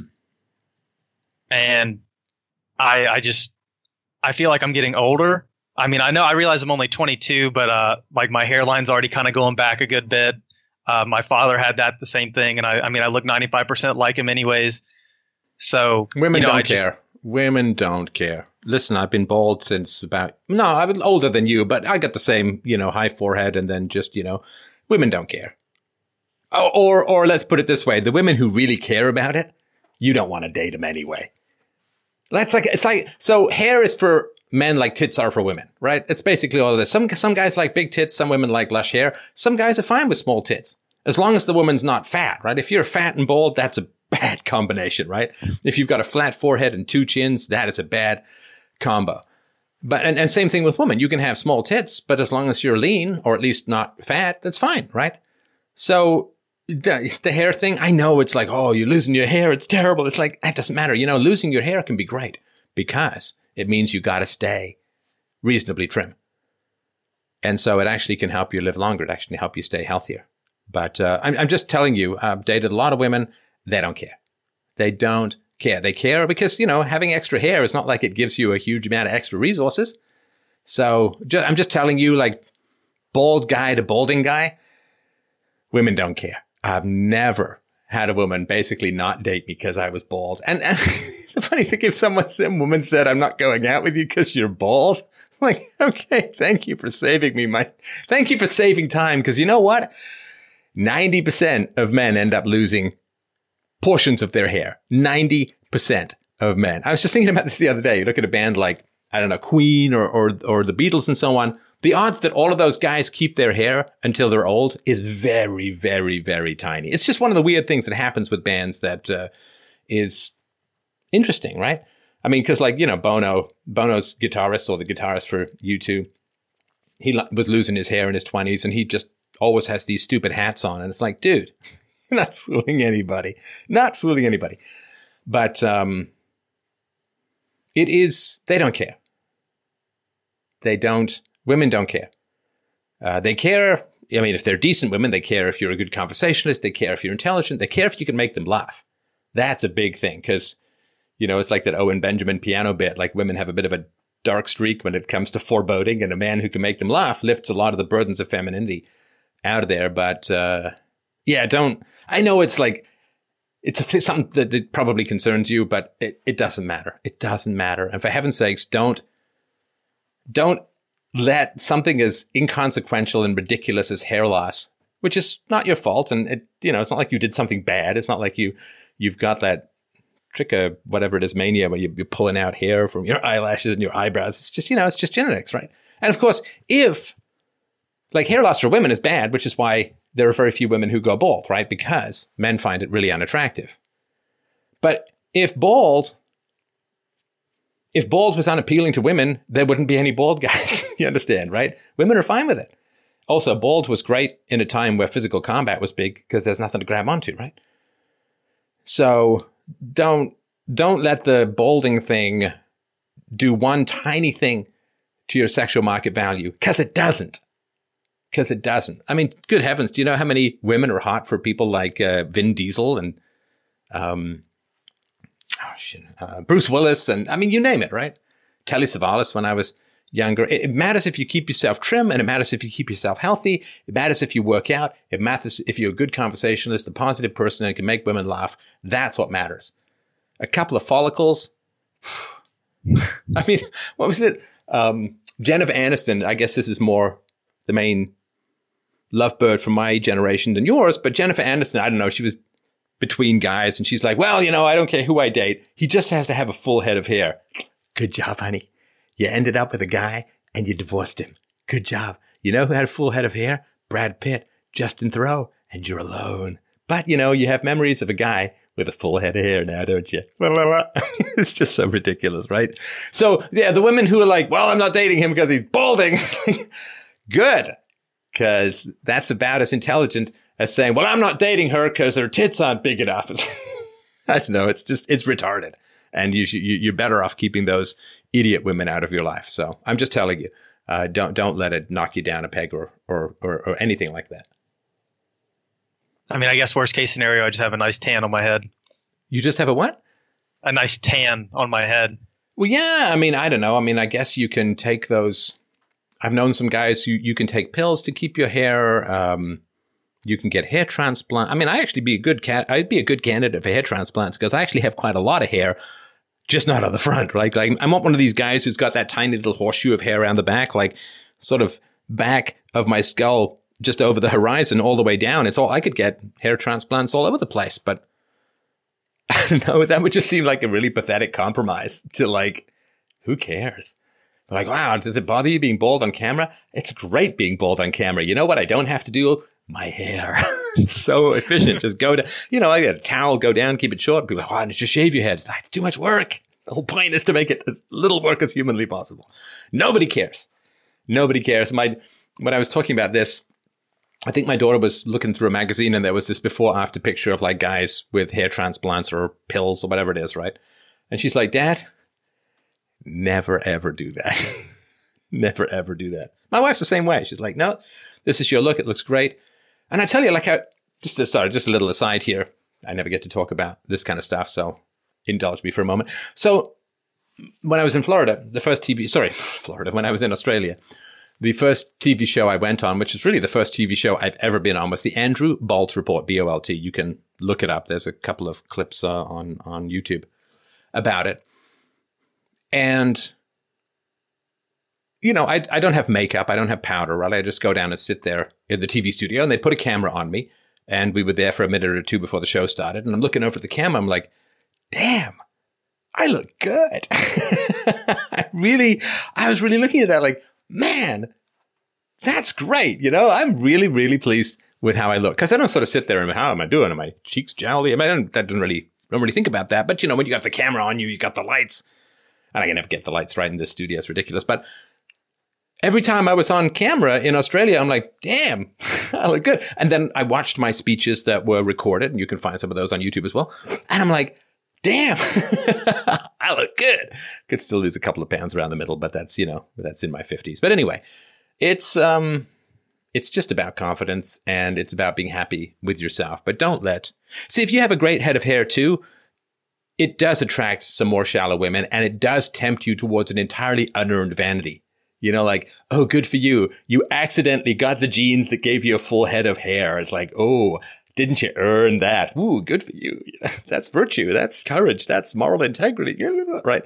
So it's, uh, don't, don't let it scrape you down at all. It's, um, it's ridiculous and people won't judge you. They'll just judge you by how you judge yourself. So if you, if you believe that you're less attractive because you're bald, guess what? You're less attractive because you're bald. but not because you're bald, but just because you believe it. You can make yourself more attractive by being bald than if you ever had hair. Because guys with a full head of hair, they don't go to the gym. They can let themselves get kind of chunky because they got the full head of hair, which is bad for their bodies as a whole. It's not always, but it can happen. But if you're like, wow, I got to stay lean, I got to stay healthy, partly because, you know, being bald and fat is a bad thing, or bald and overweight is a bad thing. You know, like the, the guys who've got great hair and they're bald, they're just kind of jolly, you know? But the guys who've got, who are bald and fat, they just look kind of unwell. it's just one of these weird things. Uh, it's like that old joke that black guys can shave their head and look cool, but when white guys shave their head, they just look like a giant thumb. But um, yeah, don't don't let it don't let it knock you down as far as sexual market value goes. Women don't care; it doesn't matter, and you can end up a better person because of it. And certainly, um, you know, a woman with I don't know, big tits or a great ass or whatever men are looking for, she never knows if guys are with her for her or her tits and ass, right? And and you just know that a woman's there for you um, and not for some status symbol about how your hair looks in the sunlight or you know something like that. like the boy over there with the hella good hair. Anyway, I just wanted to sort of give you that little pep talk uh, because it's uh, it's important and it doesn't matter to any halfway decent woman at all. I gotcha. I gotcha. All right. All right. So tell me about your mom. Uh, what what would you like to know? Well, when your mom did you wrong, as happens, what did she do? Um, I I really like don't specifically remember my my mother doing anything terrible to me as a kid or anything like that ah, or lying to me. Oh, nice reframing there, my friend. Did I say terrible? What did I say? Do you remember? Just just wronging me. Yeah, it's when your mother did you wrong. That didn't say terrible. The fact that you reframe it means that we're onto something.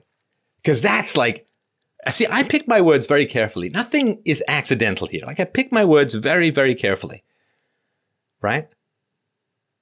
So All parents do their children wrong at some point or another. I've done it. You've done it. You'll do it when you become a parent. And all parents will do their kids wrong at some point. You'll be snappy. You'll be short tempered. You'll be unable or unwilling to keep some promise that's important. You understand, right? It's going to happen. So I didn't say, you know, what did your mom do after she beat you with a baseball bat? Like this when she did you wrong, right? But the fact that you reframed it immediately, that's a cry for help because you know I'm not going to let that slide, right? Right. Okay, so what did your mom do when she did you wrong, after she did you wrong? Um, you mean after she after she would do stuff to us? Uh, she wouldn't. You know, it was her way or the highway. Uh, if we didn't like it, that was too bad. We can just keep crying about it, stuff like that. Yep. Uh, I sh- I don't guess she ever. Now that I really think about it, she never really comforted us when she, in my opinion, may have gone too far. She was quick tempered and stuff like that. So, um, you know, I mean, even after spankings, it was never. I mean, you know, it was just like it didn't even happen. It just got brushed under the rug. You see the pattern here, right? I'm allowing my girlfriend to do that. She's doing exactly the the same thing. Yeah. Did something wrong. She did you wrong. And she's just kind of pretending it didn't happen and waiting for you to fix it. Right. Now, speaking with listeners, kind of funny. You know, when you get older and your kids are very young, when they're very young, you'll have a game of hide and go seek, and the cliche is that they stand there with their hands over their eyes saying, You can't see me. So you're trying to say, Well, my mom didn't do anything terrible. But Greg, you know I've seen your adverse childhood experience score, right? Right. Do you remember what you checked yes to? Uh, spankings. Physical abuse, non spanking. Right. verbal abuse slash threats, no family love or support. Verbal abuse and threats, physical abuse, not just spanking, physical abuse, no family love or support. And you say nothing terrible happened. As as a child, I had a bit of a smart mouth and still do. Nope. Um, no, no, no, no. I'm not letting you insult little Gregory that way. There is no excuse for beating on a child. There's no excuse for verbal abuse and threats, and there's no excuse for no family love or support. So I cannot enable you blaming yourself as a child as a pathetic way to excuse your parents. No, I won't participate in that. You understand, I can't, right? Right. I'm not going to participate in the verbal abuse of little Gregory to let your parents off the hook. Right. There were sometimes my, you know, if my mother had enough, she would just she'd slap me or you know something like that. Uh, my father Wait, was working all the time, uh, usually across the mouth, Open hand, closed hand? open hand, usually fingertips. All right. So she'd slap you across the mouth. What else? Um, that that was usually the ex- well, actually that was the extent of it. Not usually. It was either that or spankings. And with She the never- spankings, how did they uh, play out? Were they pants down, bare bottoms, or how did that work? Uh, they were when when my sister and I both got older. Uh, I think it was about the time I was like Got older. Yeah, um, they they stopped by about the time we were about ten or twelve, I would say easily. Um, but Wait, you were I was- getting bare bunned. You were getting bare butt spankings when you were in double digits? no, Because you said when they were old, when you were older, you would get the bare butt spankings. uh, I I misspoke. I'm, okay, no, I- I'm not trying to catch you. I just want to make sure I understand. right. Uh, we we got those. Uh, I want to say I was about five, and they stopped when I was about eight. Uh, after that, it was you know pants on, respect our privacy, I suppose. But it was usually like you know it was usually bare hand until about the time I was about seven, and my sister and I both kind of toughened up, and we just kind of laugh at my mom because she's she's a smaller person, so we would laugh in the middle of it, and then she kind of figured, all right, well then I'll just use a belt. Your mother. Pardon? Your mother? Yes. would use a belt on you because she couldn't inflict enough pain by hitting you with her hand. Yes. And then what happened there? Buckle side or non buckle side? Uh, no, the the leather side. All right. And was this uh, on your pants? Yes, she did not do bare bottom for that.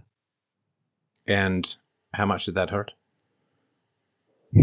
What when it first started, it was it was really painful. But by about the time we were ten, or by the time I was ten, rather, um, that it wasn't that bad, and it just it just kind of stopped.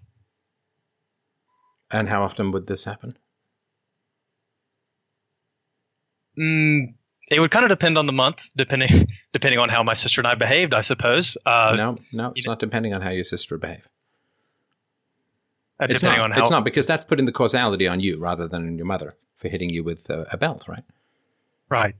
But uh, how often would this happen? At the very worst, three four times a month, and three or four times a month, and some months it was just none at all.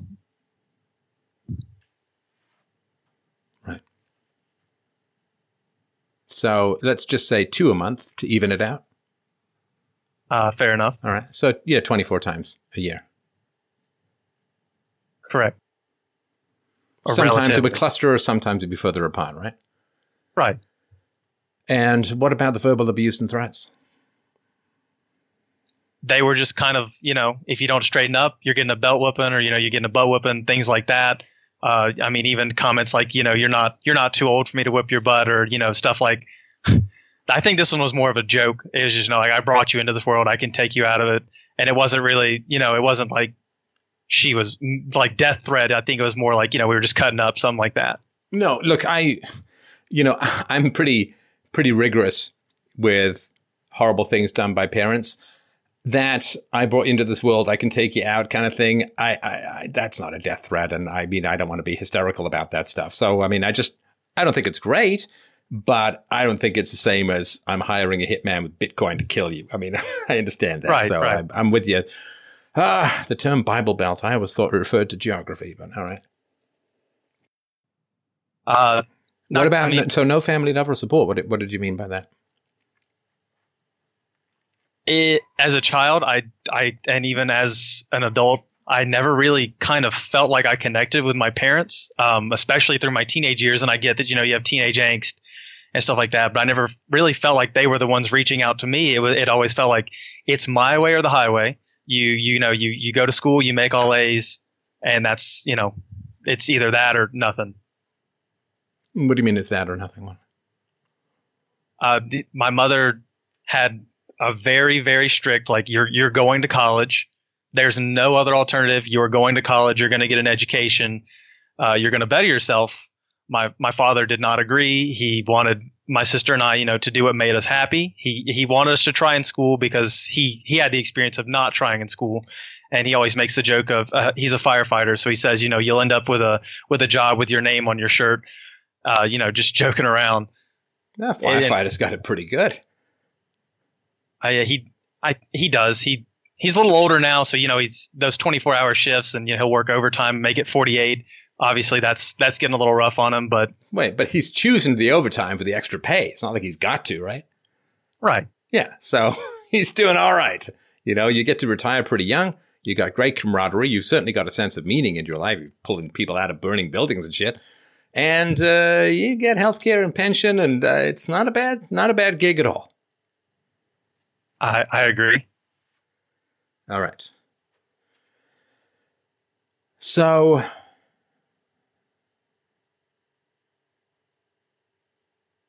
the way that it could have worked with this woman, she wasn't blackout drunk, so she could have remembered, right? She did remember. Correct. We are always going to wrong each other from time to time in relationships. We're always going to say something. We're always going to do something. It's going to happen. Now, it shouldn't happen very often. Like my daughter and I get on each other's nerves maybe twice a year. Maybe that's the case with my wife too. Maybe a little bit less. Maybe uh, maybe a little bit more because you know we're dealing with more adult topics and all that. But it's it's very rare, and it's never raised voices, and it's never name calling. It's just you know this is kind of annoying, and this is where I'm at, and we talk about it. And there's nothing to fear about that stuff. Nothing to fear. Nothing to fear. You, you embrace it because it means something new is happening. It means that you can actually find out what the cause is and get closer. Nothing to fear from those kinds of conflicts at all. And the more that you resolve the conflicts, the more confidence you have that the conflicts are resolvable, which means the less you get to freak out about the conflicts, blah, blah, blah, right? So I just want to break this groove in your head, Greg. Because let's say she had she was mad at you about something. You don't say that. I mean, it's such a hurtful thing to say. Such a hurtful thing to say. It's like complaining about a woman's vagina being loose and floppy. You know, you know, like like a, you could get a hot dog stand in there and still have room for the delivery truck, right? I mean, that's well, I guess that's different. At least you can do kegels and stuff, right? But it is it is pretty rough because nothing you can do about penis size, right? That's what you got, right? So it's a really harsh thing to say. It's a horrible thing to say. Now, I'm sorry to be so personal, but it's relevant to the comment that she made, Greg. So, how long had you been going out before she made uh, before you had sex? Uh, I think it was three weeks. I want to say. Now we've been for talking a Bible for about, Belt boy. It's a little rapid, wouldn't you say? I I would. I'd say that once I got to college, I kind of slowly got rid of some of that stuff. Eat. What would Jesus do? right. He would wait. Anyway, so I guess he died erect. All right. So you slept together within a couple of weeks, and was this your first girlfriend? Girlfriend? Uh, no, I'd had several before her. And were they sexual relationships? Uh, uh, most no, not most of them. I'm sorry. I would say two out of six were. Okay, you man whore. All right. and why didn't those relationships work out? Was it just like we're going to college and we're going to be apart and? Um, one of them that was actually my first girlfriend ever. I was, uh, we started dating when I, I was my freshman year of high school. Uh, we had dated for a year and a half before, uh, well, excuse me, we had dated for a year and a half. We'd done something six months, uh, but we didn't have, we didn't have sex till a year in. Oh yeah, well, Uh, that, that's, there's always one couple in in the high school that's like the married couple. Right. You know, they've right. been together forever. There's not a lot of drama. They're solid, and it's like they're annoying. I mean, it's fine. It's fine. But yeah, I, I very clearly remember the high school couple in the high school that I went to. It's like, oh yeah, they're the old married couple. you know, the guy's there whittling in the back of the. You know, she's making lemonade. And you just wait for the grandkids to pop up, and it's like, yeah, they they're the, like the seventy year old grandparents trapped in the bodies of seventeen year olds. It's um, I just remember that. So you might have been one of those kind of couples for people. Uh, maybe so. And what happened? Why didn't it work out? Why didn't it stick? Uh, we both just kind of decided that we were, you know, we were too young and we, we kind of wanted to experience a little more things. Maybe we'd come back, maybe, maybe not. Uh, we'd kind of grown apart after a year and a half because obviously after a year, the, the feelings and, you know, like all the, the chemicals in your head are kind of gone. So yeah, I- but I in, in a good kinda- relationship, they're replaced with better things. right. Uh, I, so I you wanted to, you good. both wanted to have sex with other people because you know this want to experience new things. I mean, you can experience new things as a couple. Let's go to Thailand, right? but if it's you want to go to Thailand and have sex with Thai people, well, that's a different thing that is tougher to fit into the monogamy thing, right? Right. And I think another thing was we uh, we both kind of decided we weren't mature enough. Uh, I mean, we were 15, 16. When we, she was 16, I was 15 when we broke up. So obviously a lot of room for growth there. Yeah, yeah, yeah. I get it. Do your parents know about all of this? Uh, the the sex, Well, the dating. I guess they knew about the dating, right? yeah, they definitely. And the sex.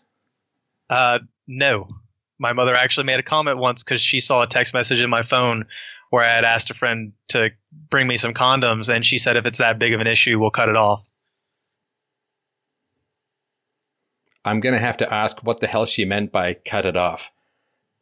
Uh, I'm pretty sure she's just being very angry and emotional. She I meant very cut off your hope so. penis? Yes.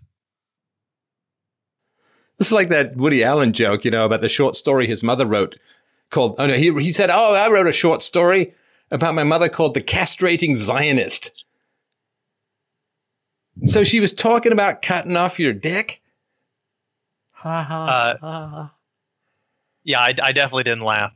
No, I, I'm, I'm guessing that's a, it's a fucked up thing for a mom to say. It's a fucked up thing for anything to say. But at least we don't have a pattern of women in your life making inappropriate dick comments now, do we?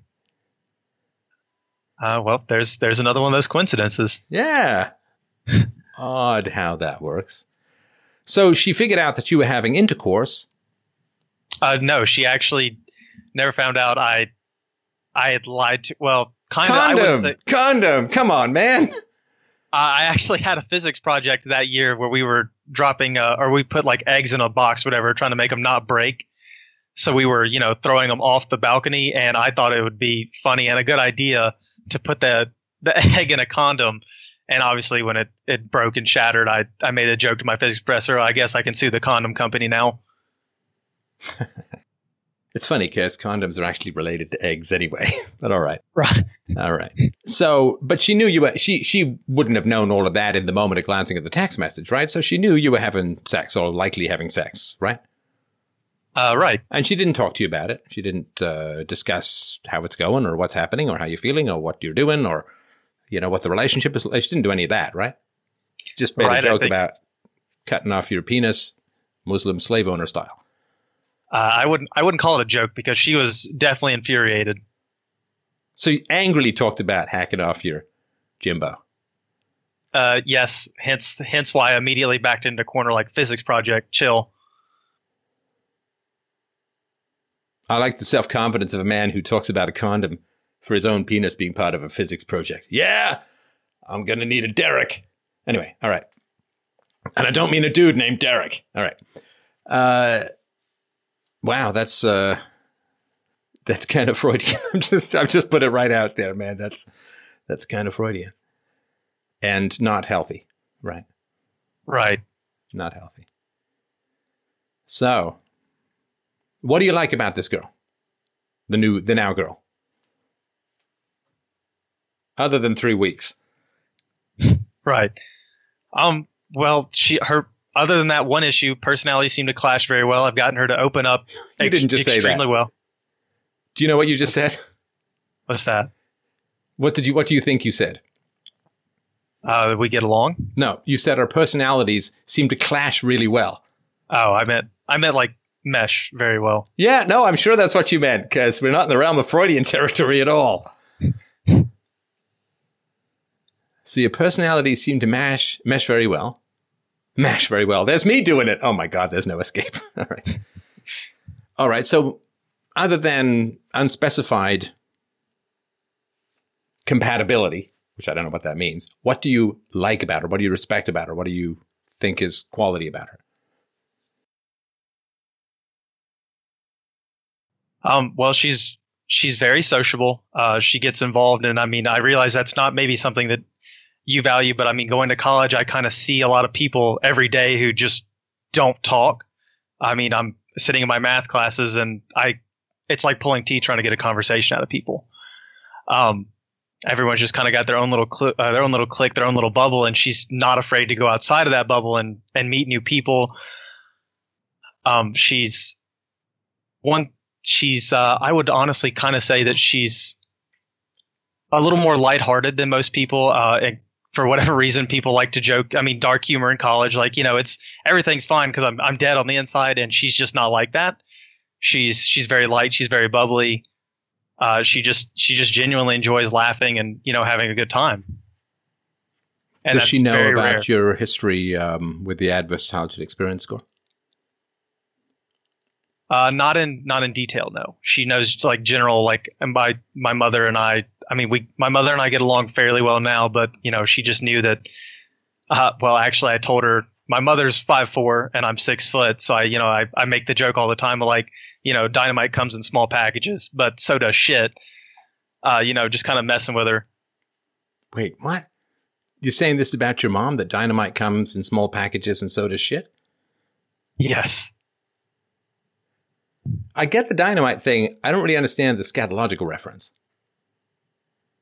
Uh, it's just my mother was the one that always made the comment like dynamite comes in small packages, and I just you know my father and I both kind of joked like yeah, but you know so does crap. But why does crap come in small packages? I'm I'm so I'm not trying to I'm, to be dense. I don't quite understand it. I mean like small relatively, I suppose, like you know actual like physical size. Oh, like so when you take a dump, it's smaller than your body, obviously, right? You mean that kind of stuff? Yeah, yeah, right. So your mother threatens to cut off your penis, and you call her a bag of shit. I suppose so. Yes. But you get along fine. I mean, I'm not saying I'm not saying bag of shit you know, to hurt her feelings. Uh, it, it's never in like, you know, pure serious moment. It's always in a joking kind of manner. Oh, like the you're not as well hung as the other guy I banged kind of jokey joke. Uh, I suppose so. Yeah. You see this, right? Right. You don't call someone full of shit unless you're really angry. Even as a joke. In fact, as a joke, it's even worse because it's a cowardly expression of anger, right? Right. Dynamite is used to destroy things. And I guess shit's just used to make things smell bad. Well, no, shit is what, what is left over after your body destroys food, right? Right. Shit is uh, crap that you dump, that you get rid of that is unpleasant and you want to flush as soon as humanly possible. Correct.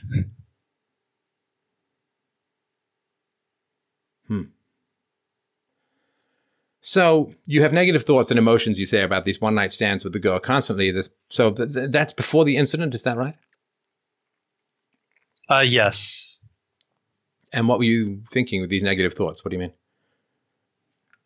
Um, I I personally very much look down on one night stands. I, I, you know, I, to me, it kind of seems like maybe you're a bit broken if you do stuff like that. Something's something's not connecting. You don't feel loved, something like that. So you turn to these these little short term pleasurable moments to to fill that in. Uh, and my parents stressed highly against that. My father especially was just like, you know, if if you're going to do that, then you need to make sure that that your heart's in the right place. Um, if you're going to allow yourself to be used for your orifices, you need to make sure that your heart is in the right place. I don't, I don't understand what that means. Uh, well, that was more so in reference to like if you're going to do it, you need to make sure that you know you're in a relationship and you actually trust this person. Oh, like if you're going to have sex with someone, you need to make sure your heart's in the right place. Right, right. Okay, right. you meet in a relationship, right? Well, the one thing that's true, that's very clear, empirically true about a woman who has a series of one night stands is that none of the men like her. Because if they liked her, they'd try to make her their girlfriend, right? Right. And, or they like her, but she doesn't like them. But if she doesn't like them, why is she letting their penises into her body? Because that's the one thing you know. That's why it's called the walk of shame. Because you just had sex with someone you don't like. That's what's shameful about it, is you've conducted yourself in an intimate and bonding way with someone you despise or feel contempt for, or feel indifferent towards. You've used someone or been used. Do you know the men who she had sex with? Uh, yes. And what do you think of them? Um, one of them I don't personally know. Two of them I, I do personally know. Uh, one of them I'd actually, you know, up until this, up until I learned of this, I, I kind of looked up to him. He seemed like a guy who has his life together. He had his, his values straight, you know, the whole nine yards. He was, he was actually, I think he was about to graduate and commission into the army. And then, I mean, I found out about this and that kind of like, I obviously think le- a little bit lesser of him now than I did. And the other one, I, I already, he was actually my suite mate my sophomore year. Uh, I already knew he was kind of a loose cannon, off the wall kind of guy. Yeah, look, men can fucking fly more easily than women can. And it's just biology, it's intimacy, it's sub- submission, so to speak, it's vulnerability and so on. You know, like a woman's usually pinned by a guy one and a half to two times her size, right? So it's much more dangerous for women to engage in this stuff than for men, although it, these days it's quite dangerous for men as well. So, what do you know about her childhood, Greg? Uh, one of the things I'd actually learned very recently was she grew up and she hated her mother. Uh, I haven't gotten explicit details on that, but she really just, I mean, she doesn't feel like she can connect with anyone, and I, or well, not with anyone. She she feels like, or she says she feels like she can connect with me. Um, and I I kind of figured that after her best friend wouldn't even come to you know Topgolf with us was obviously a lack of a lack of a bond somewhere. Something very important was Why missing. Does she uh, hate her mom? I I'm not entirely sure. Um, one it's thing that funny she's you said me, I don't know explicitly. So you've had explicit sex, but you don't know explicit history. It's a very dangerous combo, man. You are Russian rouletting yourself. You got to find out about people's childhoods before you have sex with them. Because you don't know if you're pulling the pin on a bunny boiler, man. I'm telling you that right now. Learn about people's childhoods, learn about their histories before you pop your cork. It's really, really important because you got to stay safe these days. And it is a dangerous world out there for loose cannon boomerang dicks. I'm telling you that right now. uh, I think I have a better understanding of that now. Right. Um, What about but, her father?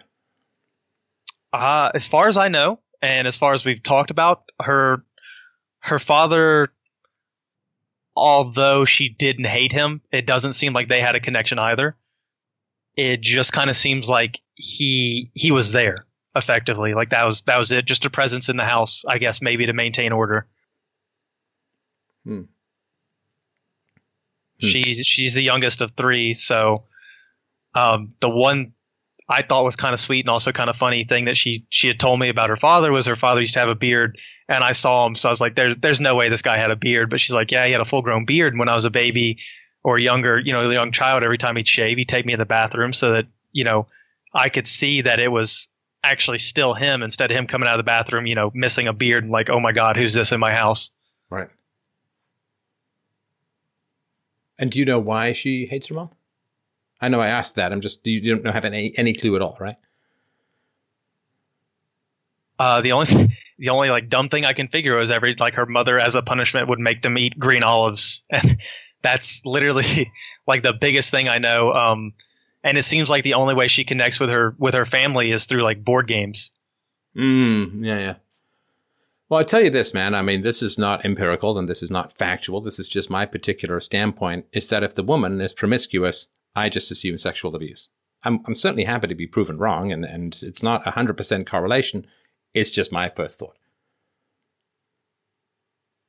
And that doesn't mean anything in the household, and it doesn't mean penetration, or just inappropriate sexual contact or inappropriate sexual situations. That's just, I'm just throwing that out there as my particular starting point. And it certainly, if something bad had happened to her, it explained why she would be so mad at her mom. So Right. you don't don't say were you sexually abused? Like if you talk to her about it, just you know, could be completely Kinda- wrong, but just ask her more about her history. Right. Kind of you know be respectful. Yeah, yeah, just just curious, right? I mean, we all come from a long history. We all come from a long history, and it's done stuff to us, both good and bad. We've negotiated with it rightly and wrongly. We've pursued or avoided our histories, productively or unproductively. And you can't know the person without knowing the history. And it's not like the history is the person, but it's behind the person. And you either are owned by your history or you're responding to your history but nobody's unaffected by it. So, what she should have done is if she was surrounded by good friends, was her friend who said, I'm not part of this conversation, was she drunk? I, no, definitely not. Okay. So her friend was sober. So her friend remembered that conversation for sure, right?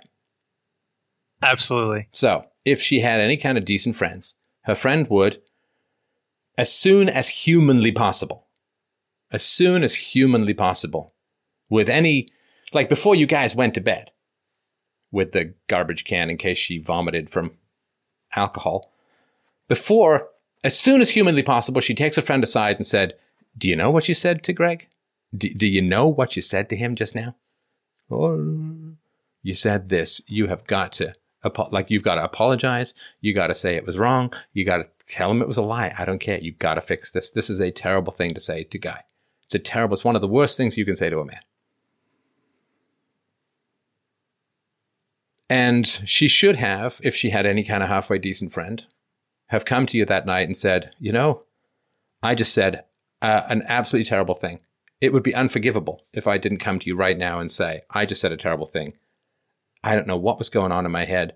I can't claim the excuse of being drunk because being drunk doesn't dictate who you are, and in wine there is truth, as the old saying goes. I am so sorry. How, how are you doing? What a terrible thing to say. You know, and you talk honestly, and you may be a little alarmed or, or whatever, right? But at some point, you'd actually sit there and talk it out. It may take all night. You sit there and you talk it out until until you figure out what the hell happened and why. And then you're closer to each other and you have more trust in each other because you had a big problem and you worked it the hell out which means trust grows, right? You have a problem, you fail, trust weakens. You have a problem, you succeed, trust grows, right? So, right. let's say that her friend didn't do that. Well, she remembered. So she had a choice, right? To go, your girlfriend. She had a choice. She could have come to you and said, I kind of half remember saying something. I, was like, how was I last night? You know, or you seem upset or you seem distant or, you know, like what's going on? Whatever, right? Just be proactive with the problems that you have, right? Be proactive. But instead, what did she do? She ignored, she buried, she repressed, she pretended nothing happened. And then when she got caught, she cried. And she made it all about her. And you had to fix the worst insult, just about, that a man can receive and you never got an apology at all, right, Greg? Uh, two weeks later, I did. All right, what happened there? Uh, I, I mean, it had gnawed at me for two weeks, and I finally had had enough, and I confronted her with it. Oh, and, oh, you didn't get an apology then. You confronted her. That doesn't count. Right. There was it was I guess a reciprocated apology to to my you know, being aggressive about the or okay, not really. So you got aggressive. mad and you were like, "I can't take this anymore," right? Right. And what did you say? I, you know, I said, I said it felt like you didn't care about my feelings. If you did, you wouldn't have said that at all, much less in front of your friend. And I thought it was very disrespectful that you would say something like that. And it yet again kind of devolved into this situation of she said I'm you know she said I'm sorry and I never meant to hurt you and then it devolved into I'm crying again and me comforting her again. I never meant to hurt you. That's just, I mean, that's just garbage talk. That's a bullshit non apology. Because then it means that, oh, I never meant to hurt you, basically puts the onus on you. Well, you got hurt because you're paranoid. I never meant to hurt you. I don't know. He means well. I mean, it, no, but it doesn't mean anything. Of course she meant to hurt you. Nobody says that without meaning to hurt someone. It's ridiculous. I punched you in the nads consciously, but you see, Greg, I, I never meant to hurt you. Why are you punching me in the nads then? Oh, I was hoping you weren't going to ask that question. Comfort me now. Bullshit. Okay, so you never got an apology. Right. What else do you need to know? She was horrible to you. She tried to cover it up. She tried to bury it. When she realized that you weren't going to just pretend nothing happened, she played the victim card. She never brought it up again, and then when you brought it up again, she pretended to apologize, she blamed you, she cried, and you comforted her again. Do you want to spend the rest of your life with your mom, or not so much? Uh, not so much. Yeah, well.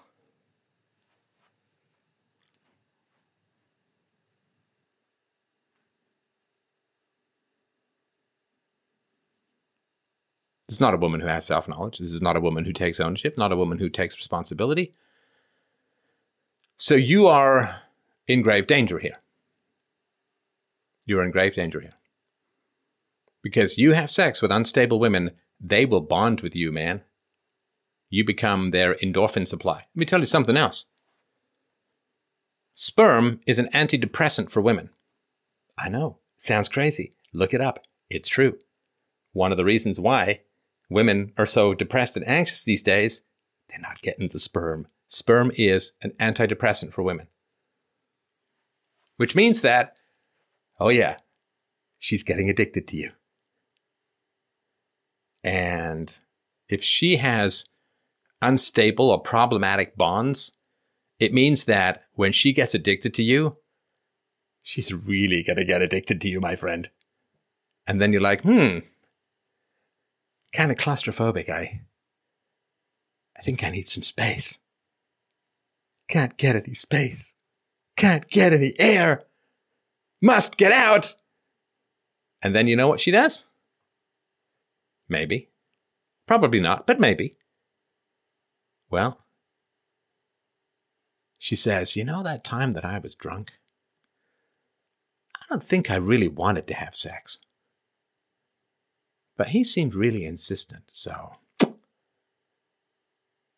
we had sex anyway. And now he's just throwing me aside like a used Kleenex. Well, he has responsibilities. He better treat me well. Because I remember that time when we had sex and I didn't really want to. And I could make one phone call, and his life will be destroyed. So you better be fucking nice to me, Gregory. You got it?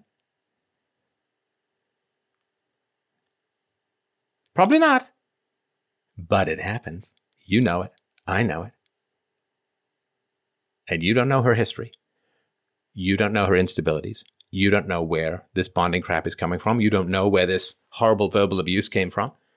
You don't know where this avoidance is coming from. You don't know where this inability to admit fault and apologize is coming from. You don't know where this lack of empathy is coming from. You don't know anything other than has vagina.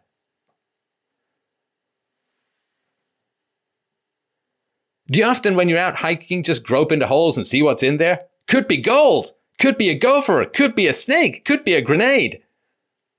Welcome to college dating.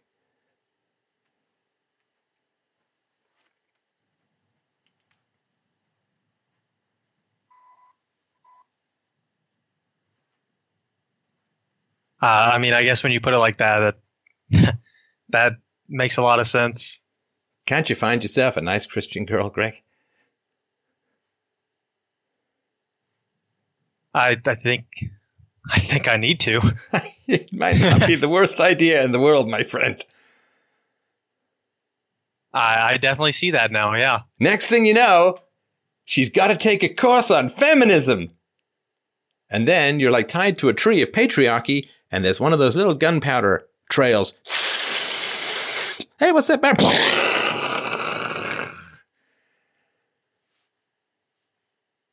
If if if one of these blue rinse pudgy nose ring girls gets her claws into this this woman is very susceptible. Her head could be turned like that.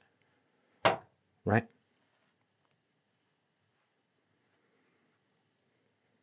Right. And then you will truly know what the gods said in the ancient world when they said, Take what you want and then pay for it. And I am trying to help you not have to pay for it. You know, as well as I do, Greg. At the moment, she may be great down the road, but at the moment, this ain't wife and mom material. Come on. She's 21 years old. She has no experience in any kind of relationship. And what's even worse than that, here's the other thing, which she could be doing, right? So she knows a little bit about your dating history, I assume, right? Right. So this is what a sane, responsible woman would do. She'd say, hmm, okay, so this guy's had a bunch of girlfriends. He was in a relationship for a year and a half and he was in his mid teens. Woof. That's a hard time to stay in a relationship. Lots of hormones, lots of drama, lots of pressure. So this guy knows a lot more than I do about being in a relationship, right? So what would a sane woman do? try to absorb as much information from me as she could. Well, maybe from you, but from someone. She might sit there and say, wow, I got to pick up a book on how to deal with people in a relationship. I got to go maybe get some therapy. I mean, it's free. I'm a student. I got to watch some Dr. Phil. I got to read some John Gray. I've got to, you know, I got to read something. I got to learn. I got to catch up here. Right? Right. Gregory speaks Japanese. We're both moving to Japan. I might want to learn some Japanese. Japanese is an analogy, by the way. but she doesn't even seem to know that she doesn't know. Right? Right. She thinks she's got it down when it comes to relationships. Well, I'll just ignore things. I'll pretend to apologize and I'll cry. You know, just like the books recommend. we we did have a conversation about that. I you know I told her it it really kind of felt like this was a, a one sided relationship where it's it's just me kind of like doing all the lifting. And I mean, since then she's at least attempted to make some changes. But I mean, I, I still understand what you're saying that there's there's I mean she's gonna have to make leaps and bounds to catch up to my experience or even like my knowledge just in like the dating arena. And oh she, yeah, she doesn't. I mean, especially if it's not modeled with her parents, right? So Right. she's got a manipulative mom and a distant dad, right? right, So she manipulates you, and you are emotionally disconnected. Okay, so yeah, great. You reproduced your parents' marriage in your first serious relationship. Ooh, never seen that before. But she doesn't even seem to know. Well, to be fair, Gregory, you, you're slightly behind the curve for one of these listeners for figuring out these patterns too, right? I mean, how long have you listened to this show for? uh, easily about two years. Okay. Okay. Was- Got problems to be fair, with a girlfriend. Wait, why is he asking about my mom? right. Right. Come on. I don't know. It's like people just re- flip through this show and think they're growing. Like people just buy a diet book, put it under the bed, and think they're going to lose weight. I don't know. I ordered that exercise equipment that's gathering dust in the closet. I don't know why I'm not getting more muscular. you you know these patterns, right? Correct. and you don't ha- I don't think you have, you know, perfectly frank, right? I mean, you're a great guy. Don't get me wrong. You're a great guy and you're going to be a great catch for some woman someday. But, you know, you're 22. Oh, it's so annoying to be told that. I'm so sorry, but it's true. You're 22 and you've still got some work to do so that you don't get caught in this kind of sticky web honey trap, right? Right. She ain't if if she's not working night and day, she's not going to be able to catch up. It's not going to happen. If she hasn't apologized, see, this is what you want. You want. This is way back in the day. There used to be these things called TSRs. This is back in the old days when you had to high load programs so you could get most of your 640k in DOS. TSR, terminate and stay resident programs. And I mean, I'm, I'm sure that they're still there. It's all this weird processes going on in your task manager, right? But anyway, terminate and stay resident.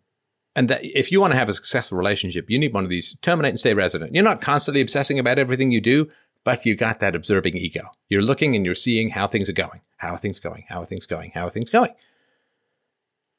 And you review your own behavior, particularly after a conflict. If your partner's unhappy, you sit there and say, hmm, okay, well, he's giving me pretty good clues here because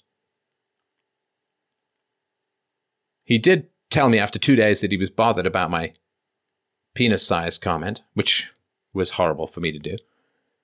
And then he brought it up two weeks later again. So the first time that he brought it up, it didn't work out. It didn't it get, didn't get fixed. Why? Well, what I did was I kind of cried and made it all about me. Now, the, so that didn't work. So then the second time he brought it up two weeks later, well, I kind of cried and made it all about me. So that is not solving the problem. This- you understand this is what you need. This is basic bitch relationship 101 stuff, right? Just like if you don't have this, you got nothing. You got to track what you're doing and figure out if you're doing the right thing, if you're doing something that works. Now, clearly, what she has been doing hasn't worked. because one cutting comment she made weeks later, it's still a big problem. It wasn't like, Greg, tell me if I'm wrong, but it wasn't like the last time you brought this up two weeks after the first time that it's all been solved, right? Right. Right? Because she's still crying and you're still comforting her after you're the offended party. So, she's not tracking her behavior and seeing if it's working, which means she's not going to change. What she's doing is what most people do. And what she's doing, Gregory, my friend, what she's doing is figuring out how she can win in the moment to hell with the future. How can I win in the moment? How can I get what I want in the moment? And what she wants is not for you to feel better, but for the problem to go away and to not deal with the mess that she's made, right? And she's fine with that. Just empirically, 100% certain she's fine with that. How do I know that? Because she's not bringing it up. She's not sitting there saying, you know, I couldn't sleep last night, man. I'm, I'm thinking about this comment that I made, the fact that it keeps coming up, the fact that I did the same thing twice in a row, that can't be satisfying. Like I'm trying to put myself in your shoes, and, and if you'd said something cutting and vicious about my sexual capacities or attributes, that would burn for me, man. And you know, it's still sitting with you. It's you know, we haven't solved it, and it's my job to solve it because I caused the problem. So help me, like, help me understand. Like, you understand that's just basic being a vaguely decent human being and caring about someone is you're putting aside your own vanity, your own ego, your own bullshit, and just saying, you know, things went pretty bad there. I'm not fixed it. So let's talk. She's not doing that. If you don't bring this up again, it will never get brought up again because she doesn't care that you feel bad about it. She doesn't care that it bothers you. She only cares when it bothers her. And then she'll just say and do anything to make it go away in the moment. And you play along with it because of your mom. So you're both trapped in this bullshit of history. It's not a relationship. It's a hideaway camp. It's an avoidance of history. It's attempting to normalize the dysfunctions of the past by reproducing them in the present and calling it virtue. And your mom, see, this is the fundamental thing about moms and girlfriends, right? Your mom had power over you because she was the mom, and the girlfriend has power over you because she has a vagina. And man, we got to reach down, grab ourselves by the balls, pull them down, step up, and stop being controlled by women. Stop being controlled by women. If a woman says something vicious to you, you talk to her about it, and she sniffles in self pity and makes it all about her, get the fuck up and walk out. Stop being controlled by women. It's disrespectful to you, it's disrespectful to women, and by the way, Gregory, it's killing our entire civilization. Just by the by. No pressure, man. but it is. Just stop being controlled by women. Have your standards. Respect women to the point where you don't lower your standards for them. You understand that lowering standards for someone is the most contemptuous and insulting thing that you can do. And if you lower your standards for women, don't lower your pants to have sex with them too, because that's gross. That's gross. If you can't have the same standards for women that you have for other people in your life, don't have sex with them. It's very dangerous and wrong, fundamentally. Because you're saying, well, I don't respect you enough to be honest with you. I don't respect you enough to have high standards for you. I'm going to treat you like a child. But let's have sex. Ew. Ew, man, that's that's no good. And I'm I'm I'm not saying this because I think you should feel bad. I I don't at all think you should feel bad. I'm not saying this because I think you should kick yourself or or feel wrong or feel like you've done something wrong. I'm just saying this to reorient you to look at something better, look at something higher, look at something more noble.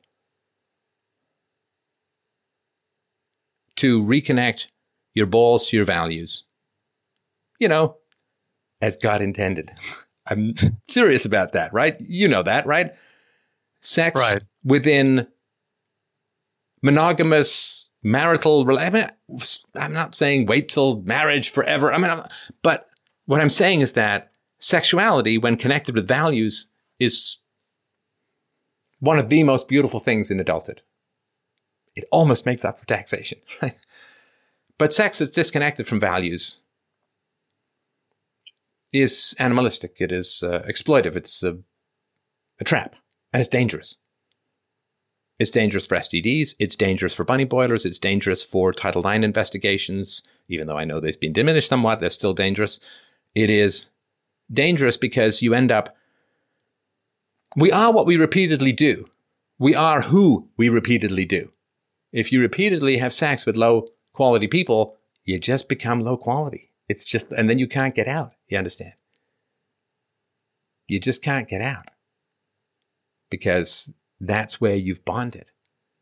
Save yourself for a heroine. Save yourself for somebody great. Save yourself for somebody noble. Say, oh, well, they're hard to find. Yeah, they are. Yeah, they are. So are diamonds. So is the truth. So is gold. Do we sit there and say, well, you know, it's tough to find diamonds, so let's just grab pebbles from the road and call them beautiful? No. Yeah, they're hard to find. But they're a lot easier to find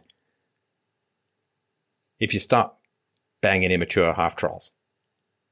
That makes it impossible to find. Like if all you're doing is walking up and down the road picking up stones, guess what? You're not finding diamonds because they're not there.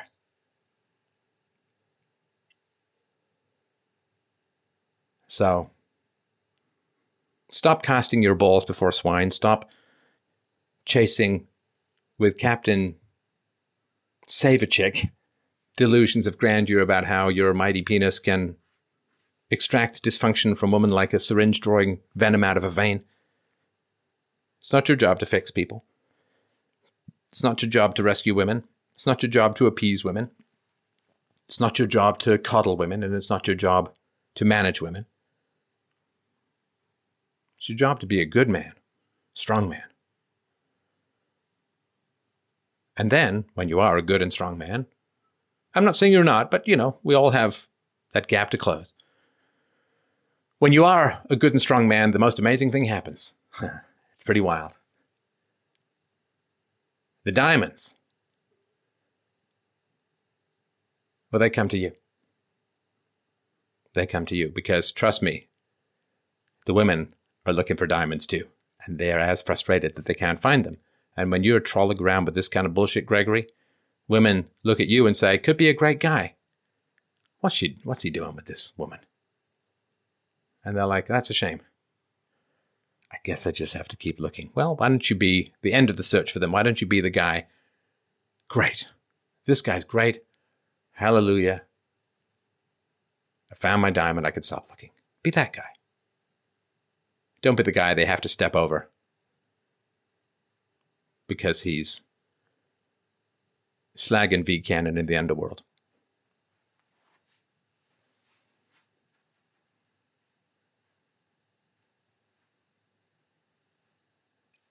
I I definitely understand. Praise be. Praise be. All right. Well, thanks. Let me know how it goes. All right. All right, will do. Thank all you for right. the call. Thanks, man. I appreciate it. Thank you, everyone. Donations. We're all done. Thanks, everyone. Appreciate everybody's wonderfully honest and open conversations. Man, this is the good stuff. This is the good stuff that is human connection across a wide digital wingspan of truth and curiosity. So please help out the show. freedomainradio.com slash donate, freedomainradio.com slash donate, and uh, follow me on Twitter at Stefan Molyneux. You can do your shopping, as you know, fdrurl.com forward slash Amazon. Sign up for the newsletter. You never know these days, freedomainradio.com. Thank you, everyone, so much. Love you guys forever. I'll talk to you soon.